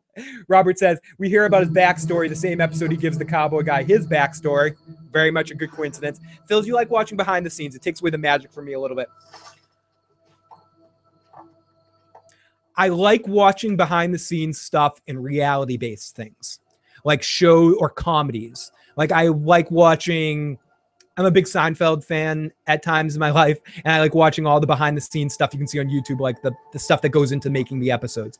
Something like Game of Thrones or Walking Dead, I avoid the behind the scenes a little bit because it takes me out of the worlds I'm emerged in. But when things are set in real worlds or they're real world comedies of some sorts, I can I would enjoy back them a little bit more. But after the fact of a show, I'll always watch documentaries. I really like watching documentaries behind the music kind of things I like watching. Uh, so it goes both ways essentially. But when I'm in the midst of a show, I don't, I want to think as little as possible about being outside of the world. I want to believe in the illusion that I'm watching. So I'm more apt to watch that stuff again after show's already finished and then go back and read a book that deals with how the episodes are made um, or watch documentaries of how things are made and, and stuff like that. I don't necessarily love watching behind the scenes stuff while a show is on and I'm invested in the moments of it. Uh, Turing test in reverse proving. I cannot. I cannot confirm or deny that, Critch. Uh, can you be sure if human or not unless we see them shot, right? But even then, yes, that's the sure, surest way that we know of right now, being shot with the in park guns and how they react to that and whether they die or not and stop. That's the only way we know of right now to tell between tell for sure who they are. That and seeing their parts be ripped open when they're in the lab. You know, seeing seeing oh, I saw that person. Now we see him in the lab. That could be another dis, uh, a dissolve that they could change from. We see someone we think is human, and then we flash to them being worked on or something like that. But those are our two best ways of knowing for sure right now. Whether humans are androids, we don't know that at all.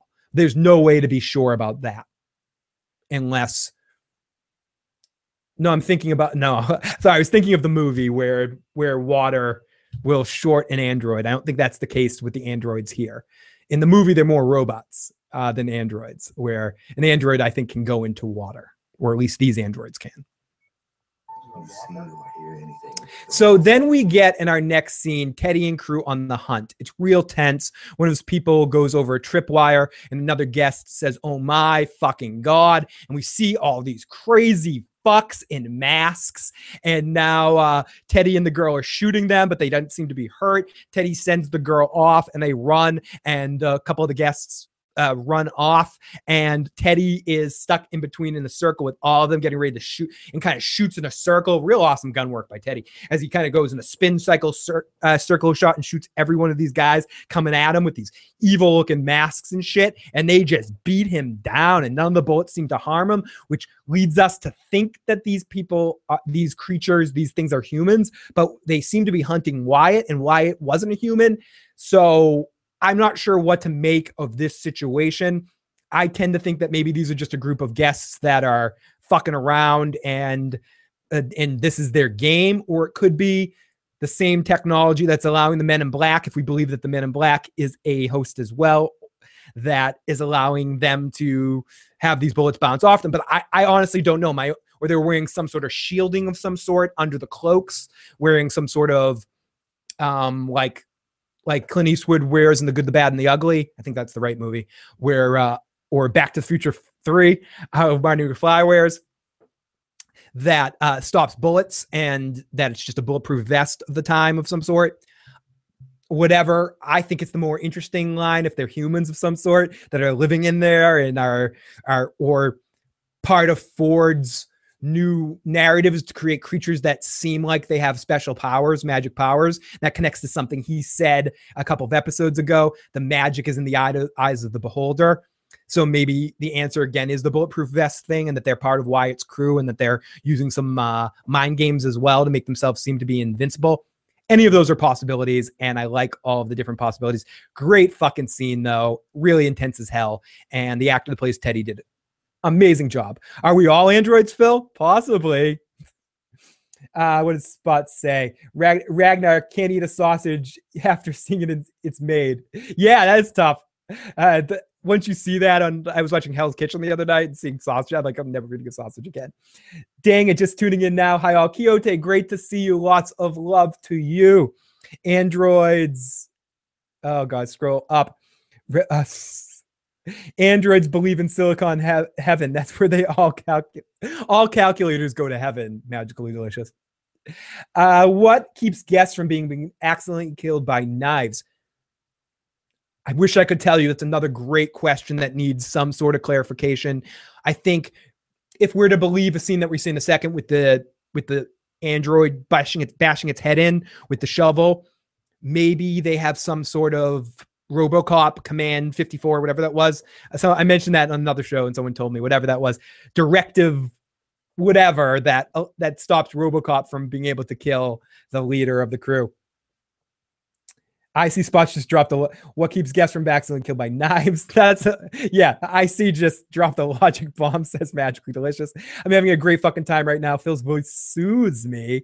Oh, you guys getting to talk to you guys and reading your motherfucking chat and just getting to babble to you guys soothes me. It's like seriously. I made a joke about it earlier. It's like therapy for me. It really is something I enjoy more than anything in this world. So thank you guys for being there to listen because I do this alone in a room sometimes when I don't have the balls to come out here. No, uh, so no, I really do appreciate it. It helps everyone else in my real life not have to listen to me talk because, because yeah, if you had to live with me and hear me talk like this all the time, eh. and what stops a fist fight from killing? Great point.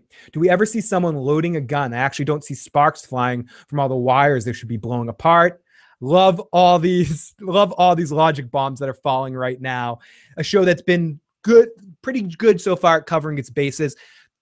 Someone else mentioned this in something I was reading uh, last night after the show aired, but the one piece of information that happens at the end of the episode when Dolores happens to uncover where the two guests are saying, you could say that maybe she saw the fire or something. It's a little coincidental. And that's one first piece of like super coincidental information that we've had happen so far, but it could be explained in a lot of different ways that the people that the two guys were hunting were the guys that were attacking Dolores's uh, barn, so they were heading in the right direction. Dolores, when she was riding on a horse, saw the fire in the distance and rode towards the fire.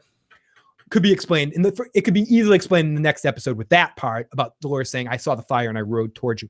As for knives and seeing guns load and all that sort of stuff, those are logistical things that I hope they address in some point, but they could be things like 24 thing, like when does Jack go to the bathroom? or so when, when do we see people go in the bathroom and that, where they're just things that are understood that just happen when we're cutting away from things.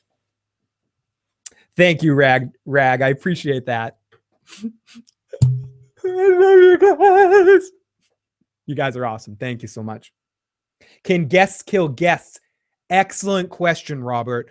Uh, That's my biggest, that's one of my biggest questions. And that I want to say Critch can answer that question in the live chat, but I want to say that question gets asked in the movie. And I and again, that's why it comes down to the guns, because there's at one point where the two main characters in the movie go, spoiler alert for the movie, where one goes, Can I shoot you?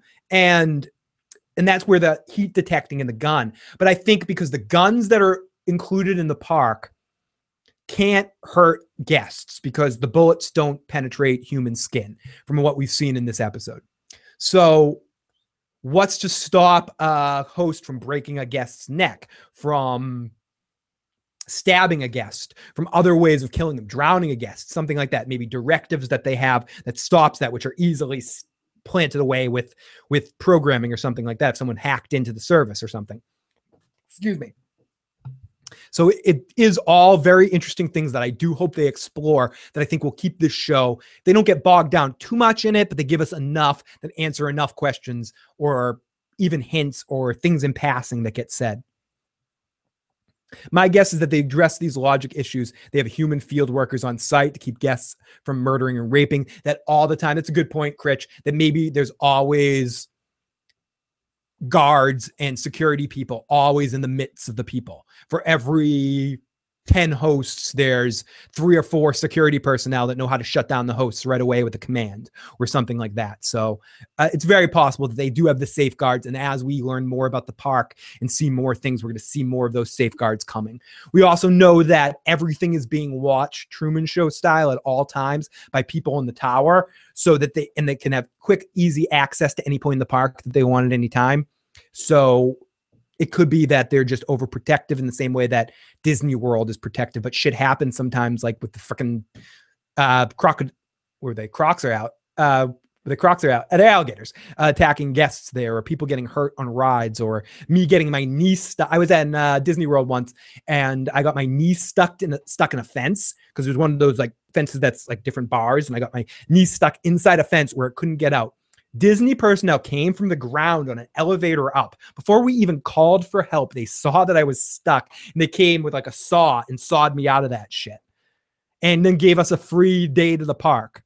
So if that's Disney World in 1992 or something, wherever it was that I was there that happened, uh, Westworld in 2030, whatever it is, is uh, going to have extreme quick response times.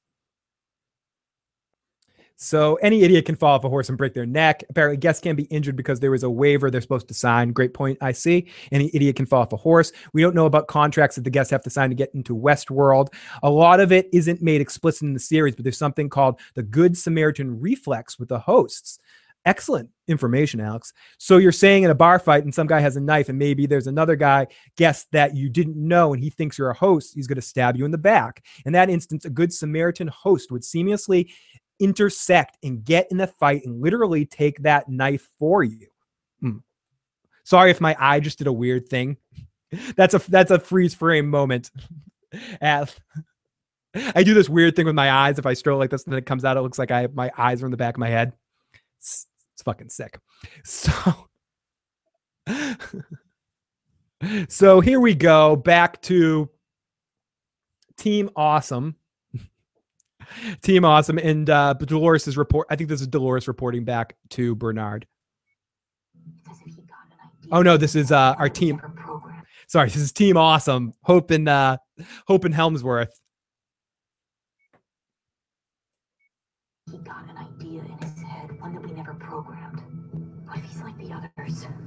Get back to me, Bernard.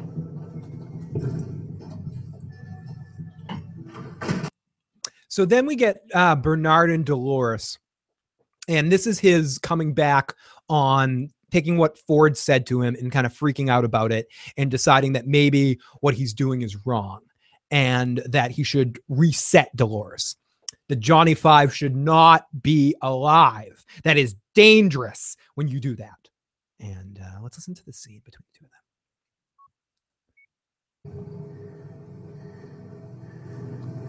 I need your help, Dolores. Oh, here we go.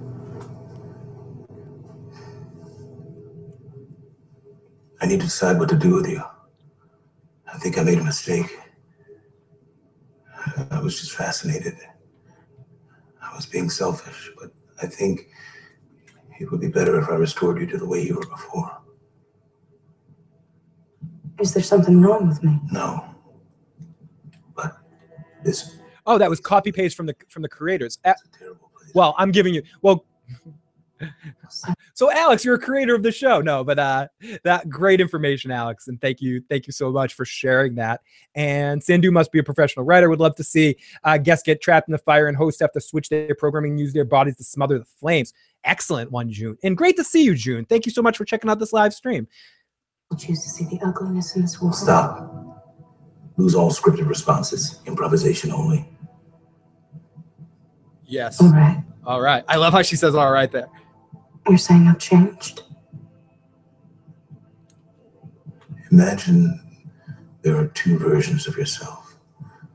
One that feels these things and asks these questions, and one that's safe.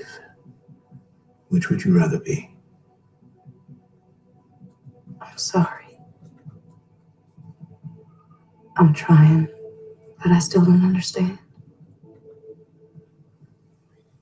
No, of course not. There aren't two versions. yes, uh, when you Upon upon entering uh, Westworld, you agree to Buffalo agree to hold us not responsible for Buffalo stampede, self cannibalism, accidental hanging, drowning, third degree burns, autoerotic asphyxiation, blunt force trauma, falling from great heights, common manslaughter, tumbleweeds, and everything else above this list. There's only one. And I think when I discover who I am. Quixote, I'd like to ask my dealership to stop all scripted responses too. I like to ask a lot of people to stop all scripted responses. Analysis. What prompted that response? I don't know.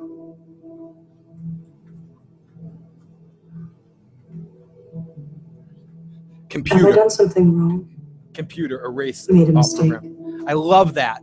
I love that because the infancy of something like this, as consciousness developed, would be like a child. And she's asking, Do I do something wrong? Do I do something wrong? That makes so much sense. Forged the entirety of sentient life on this planet using only one tool. Mistake. And he's quoting Ford from the first episode there. Did I ever tell you about the time I taught Charlie to swim? Oh, Bernard. For hours, he clung to my He's arms. using her like I'm using you guys for therapy. He was too scared to let go, and I was too scared to let him. But I had to. That's what parents do. Oh, oh, Dr. Soong, Do you still want to change me? you back? love Data. No, Dolores. Oh, Let's see where this path leads. And you won't tell anyone about our conversations. don't. No, don't tell anybody about what I do to you here. Don't tell anybody about stay what happens in this situation. Don't tell anybody you saw Goofy. Don't tell anybody you saw Goofy. Yes. Don't tell anybody you know. Good. You should be getting back, Dolores, Get back. before someone misses you.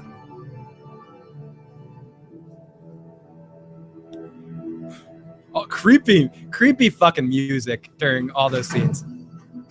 So then our next scene is we hear Dolores. course, as soon as they get here. But miss, in truth, if there is a merciful God, those men are dead already. Dolores hearing about Teddy. So now she's going to head up and she's going to stop the men at her house herself. She sees her old daddy. At this point, there's a weird flash that happens where she remembers her old father and then she gets dragged off, similar to what she got dragged off by Ed Harris in episode one. So she gets she gets trapped. She gets brought into the same shed, but this time by Trevor from Grand Theft Auto, Steve Ogg, and she has the gun that she found that she had in her drawer. There's a gun in the hay. She's shaking, and suddenly it flips and it changes, and it's no longer uh, Trevor. It's the man in black, and we hear him say, "Let's get more acquainted again." And she uh, and uh, she shoots to kill him, and it ends up being uh, Trevor's Trevor, and he gets shot. And uh, you can see this is what made me think that Trevor might be human. I don't know. I don't think he is, but the bullet from that gun seemed to make a different kind of hole. I have to rewatch it to make sure of that. But she so she shot that, and then she heads out. She sees her mom kind of being killed and attacked inside the house, and the guy on the porch shoots her. it's a weird double take that happens here. This is a real weird scene. She uh she gets shot in the stomach and she starts to bleed. You see her bleed. But then it does this weird loop thing. So was she having some foresight? Was she having like a psychic vision about what was about to happen and what to do before she got killed? Was that what was happening there? Because she has this sort of, or was someone giving her a vision in that moment?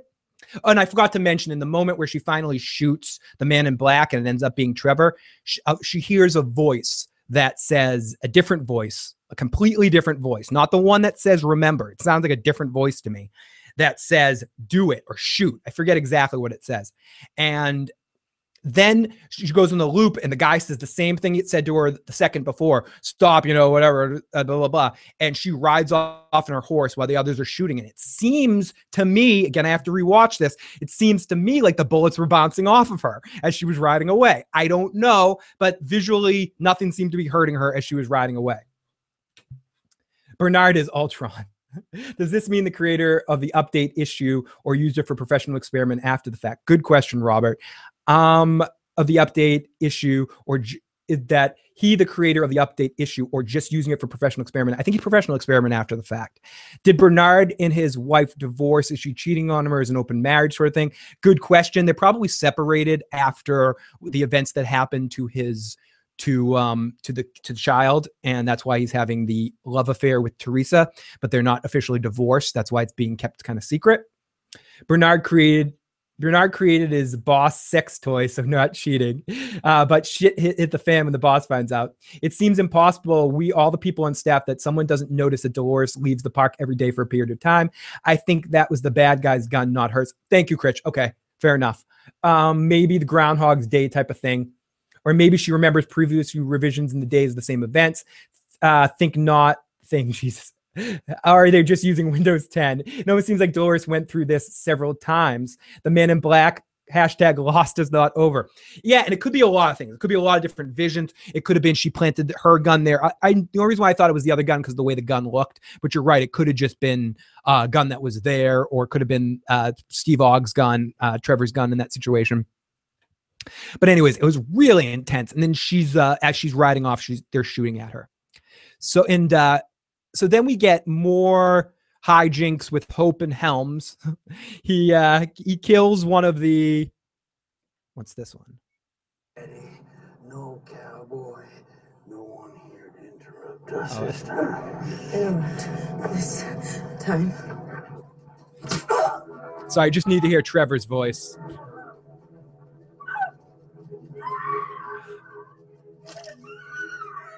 Bingo. Uh, PCI says June. She had deja vu, deja vu, so that dude remembered that she got shot in the past. I agree with June on it being memories of the situation playing on as we saw in flashes. She keeps remembering things that happened in the past under the same circumstances. Yes, Andy, uh, that's that's what I thought as well. Awesome stuff, and this is why I'm so happy getting to do this show live, getting to hear all of you guys' thoughts because you guys know so many eyes get to see so many different things, so many different ways.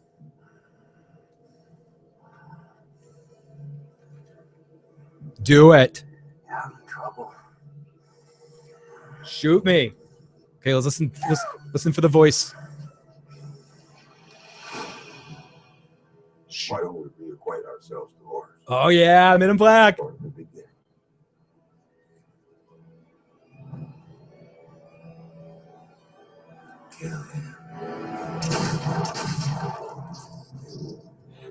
The kill him voice almost sounded like Rick Grimes. Kill him.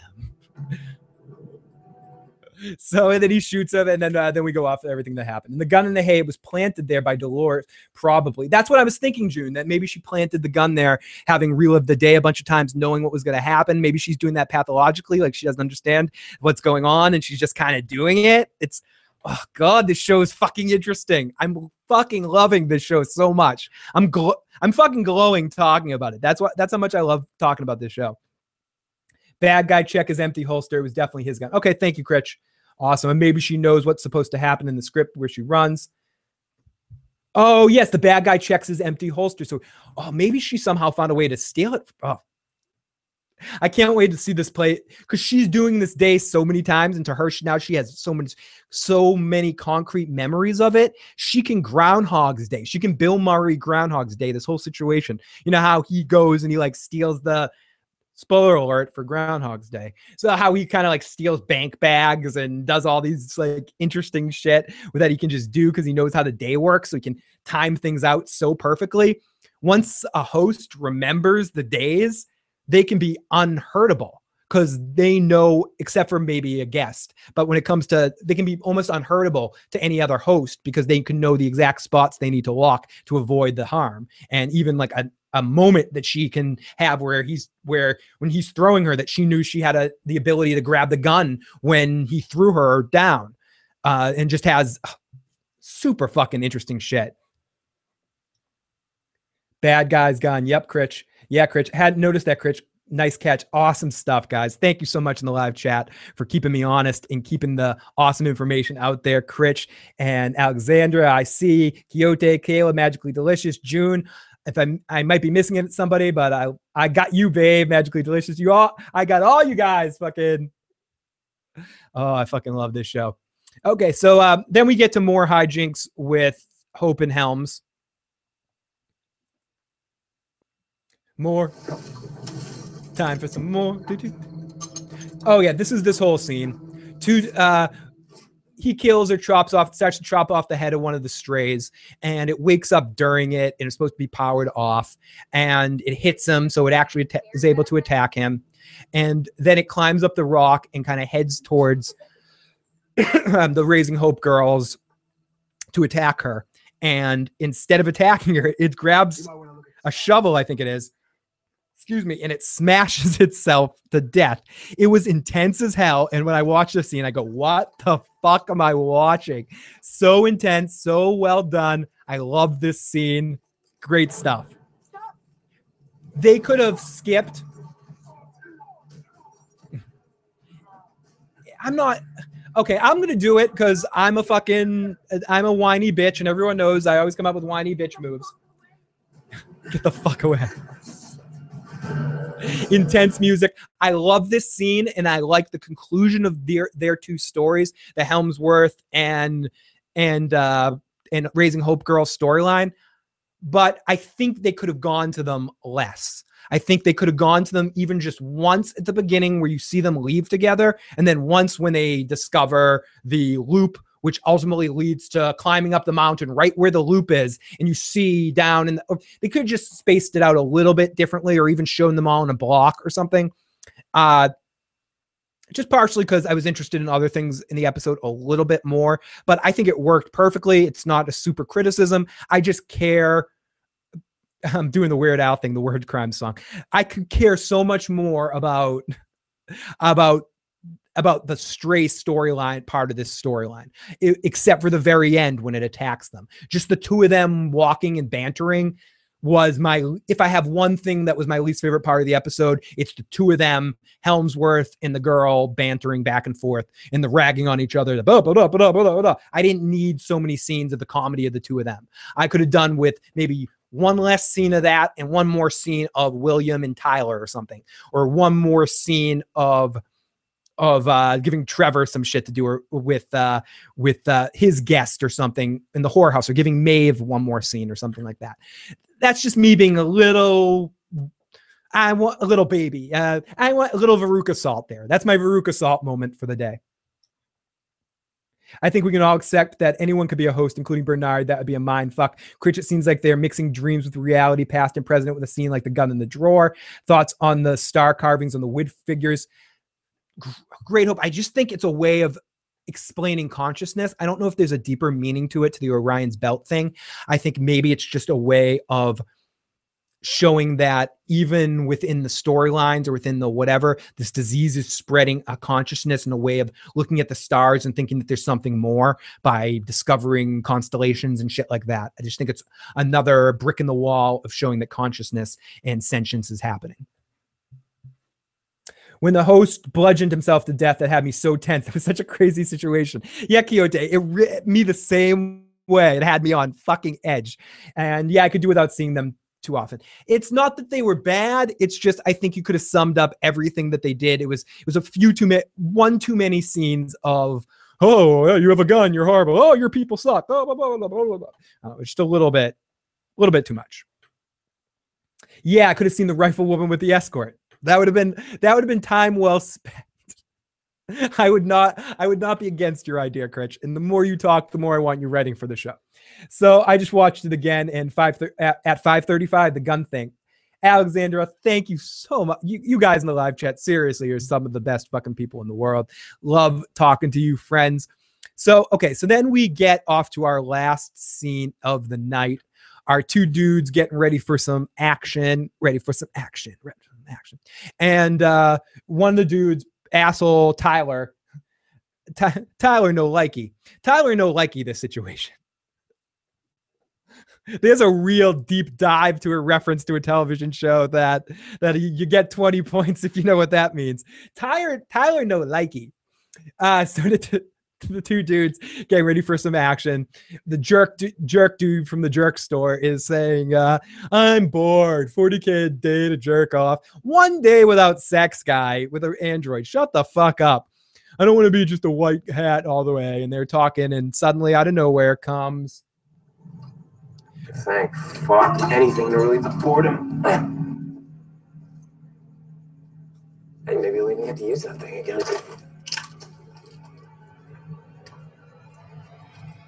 And then we get our do.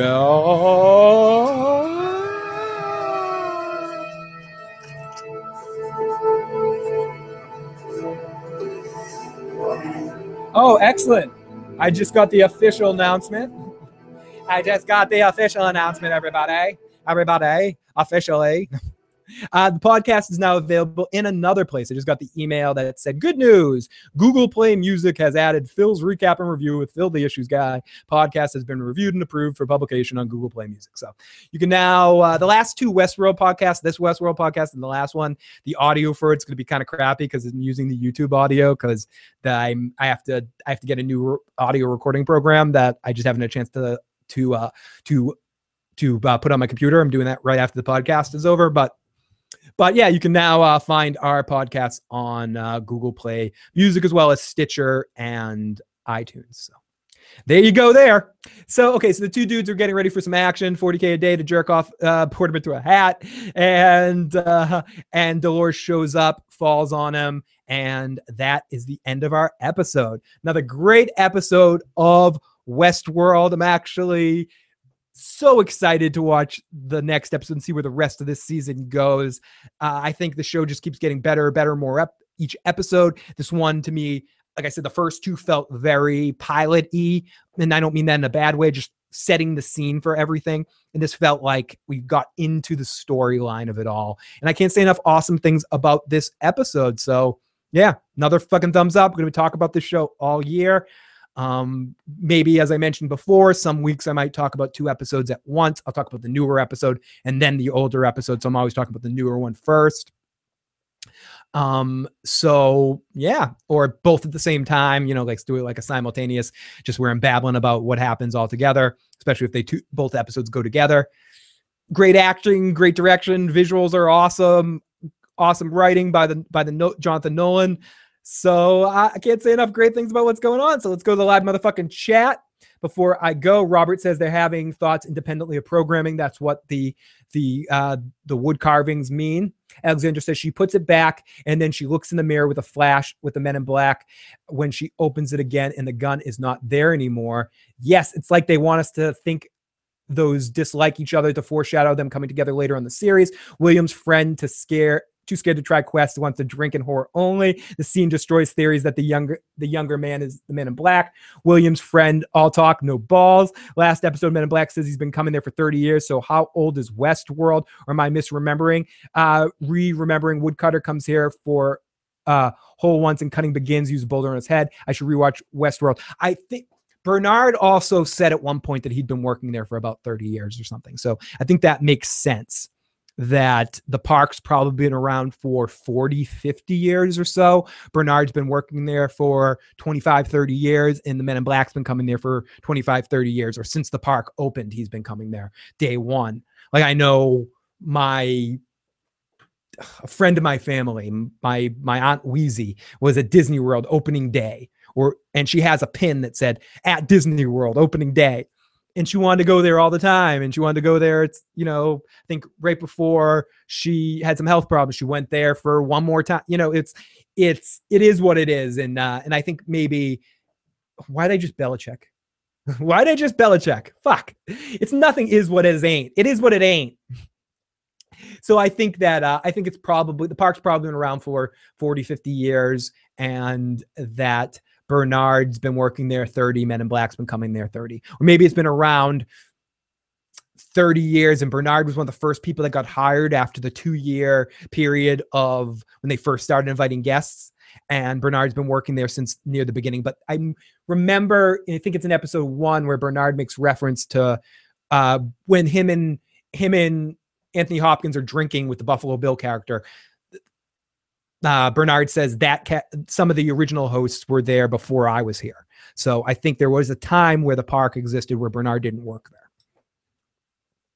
Oh, Bernard's been there for 10 ish. Bernard doesn't know the seconds hosts or anything Hopkins was talking about. Too bad Game of Thrones season seven will only have seven episodes. More podcasts, Phil. Just more, okay? More podcasts. We want more podcasts. But I am going to be going now and wrapping up this podcast. But this is not the only time I will be out here this week. Joe and I will be out here tomorrow night, 10:30 p.m. Eastern Standard Time. If you're listening to this later, that will be, or you can watch the video later. Uh, but that will be on October 18th at 10:30 p.m. Eastern Standard Time to talk about to do a overview of Luke Cage series and also talk about Daredevil season two and a couple of references, especially from Joe because he hasn't had a chance to talk about it. Jessica Jones and just kind of almost our overall thoughts on all three series as we're heading into waiting for Iron Fist and then the Defenders. Um, so we're going to finally catch up and talk about those Netflix series and get Joe back on the podcast as well. Thursday night, Stephanie and I will be in the living room for a live commentary and try not to shut it off in between at the piece of no, we don't know it's a piece of shit yet of the uh, Rocky Horror remake that we're going to be watching live. So we'll check that out as well. And then, of course, Sunday, The Walking Dead. And maybe, maybe, maybe I might come on Friday as well for a roundabout. So you guys are going to be talking to me a lot more often. And at one point in time, maybe in this year, in some stretch, I've talked about this before, maybe doing a daily issues. The problem with doing a daily issues, if I came out here every day, I'd talk for two hours every day. I'm like, I come out every day for 40, like 45 minutes or something. No, that would never fucking happen but no, I want to get to something where I'm doing at least three times a week uh, for now, from now until the end of Game of Thrones season. So hopefully I'll be out here a lot more, and you guys will. Uh, and can't wait to talk more and have a lot more podcasts about random shit. And as I said, at the earlier in the podcast, if you guys want to help us out, you can help us on a lot of different ways. There's Patreon, there's PayPal donations. There's also, we have our new sponsorship from Audible. So if you want to get 30 free days of Audible, sign up, get a free audiobook. And then if you don't like it, you can cancel it. But that helping us if you use our link, which is Audible trial issues. You can find all that shit in the description box below. The more time I can spend doing this, I'm starting a new job in November. I'd love to be able to work that job for a while and then say, ah, fuck it. I just want to podcast all the time. So the more you guys can help us out, the more we can keep growing by, and it also helps us out to spread the word about the podcast and keep helping us grow, subscribing on iTunes, commenting on iTunes, and help us actually get some audio podcast presence might help us get even more sponsors and shit like that. So, all the different ways you can help us, the more ways I can come out here and podcast every single day, which is my ultimate goal. I'd love to podcast five days a week. So, that's the ultimate goal. But even if it's just a hobby, I'll always be out here a couple times a week until until I can't talk. so, either way, you guys will have to deal with me for a long time. So, everyone, love you guys. If you haven't already and you enjoyed this podcast, please hit the subscribe button. Please hit the like button. And if you want to call in and leave your thoughts at any time, 781 990 8509. Email me at I got issues man at gmail.com. Follow me on Twitter at I got issues man. You can follow Joe at Dirty Locks. And uh, you can also check out our other YouTube channel, which is mainly uh, Taka and Joe doing some stuff, but I pop up there on occasion from sometimes as well uh, over there on Dirty Issues. And check that out as well. So we will be back very, very soon.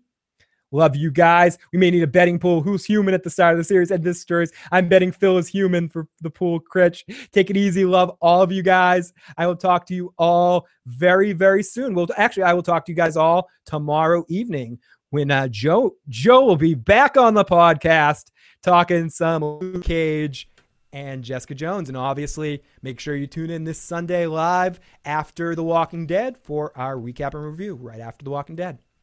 Love you guys. Talk to you soon.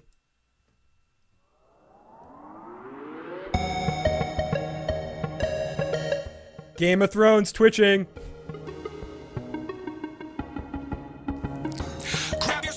The longest stream ever is 136 hours. How many days is that math, people? 24 into 136?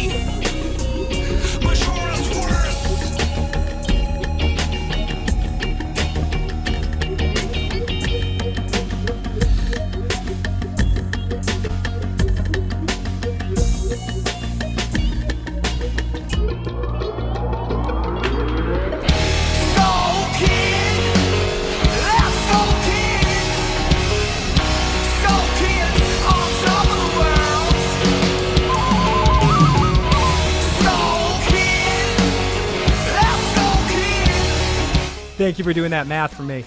5.66667 days. So I'd have to stream for a week.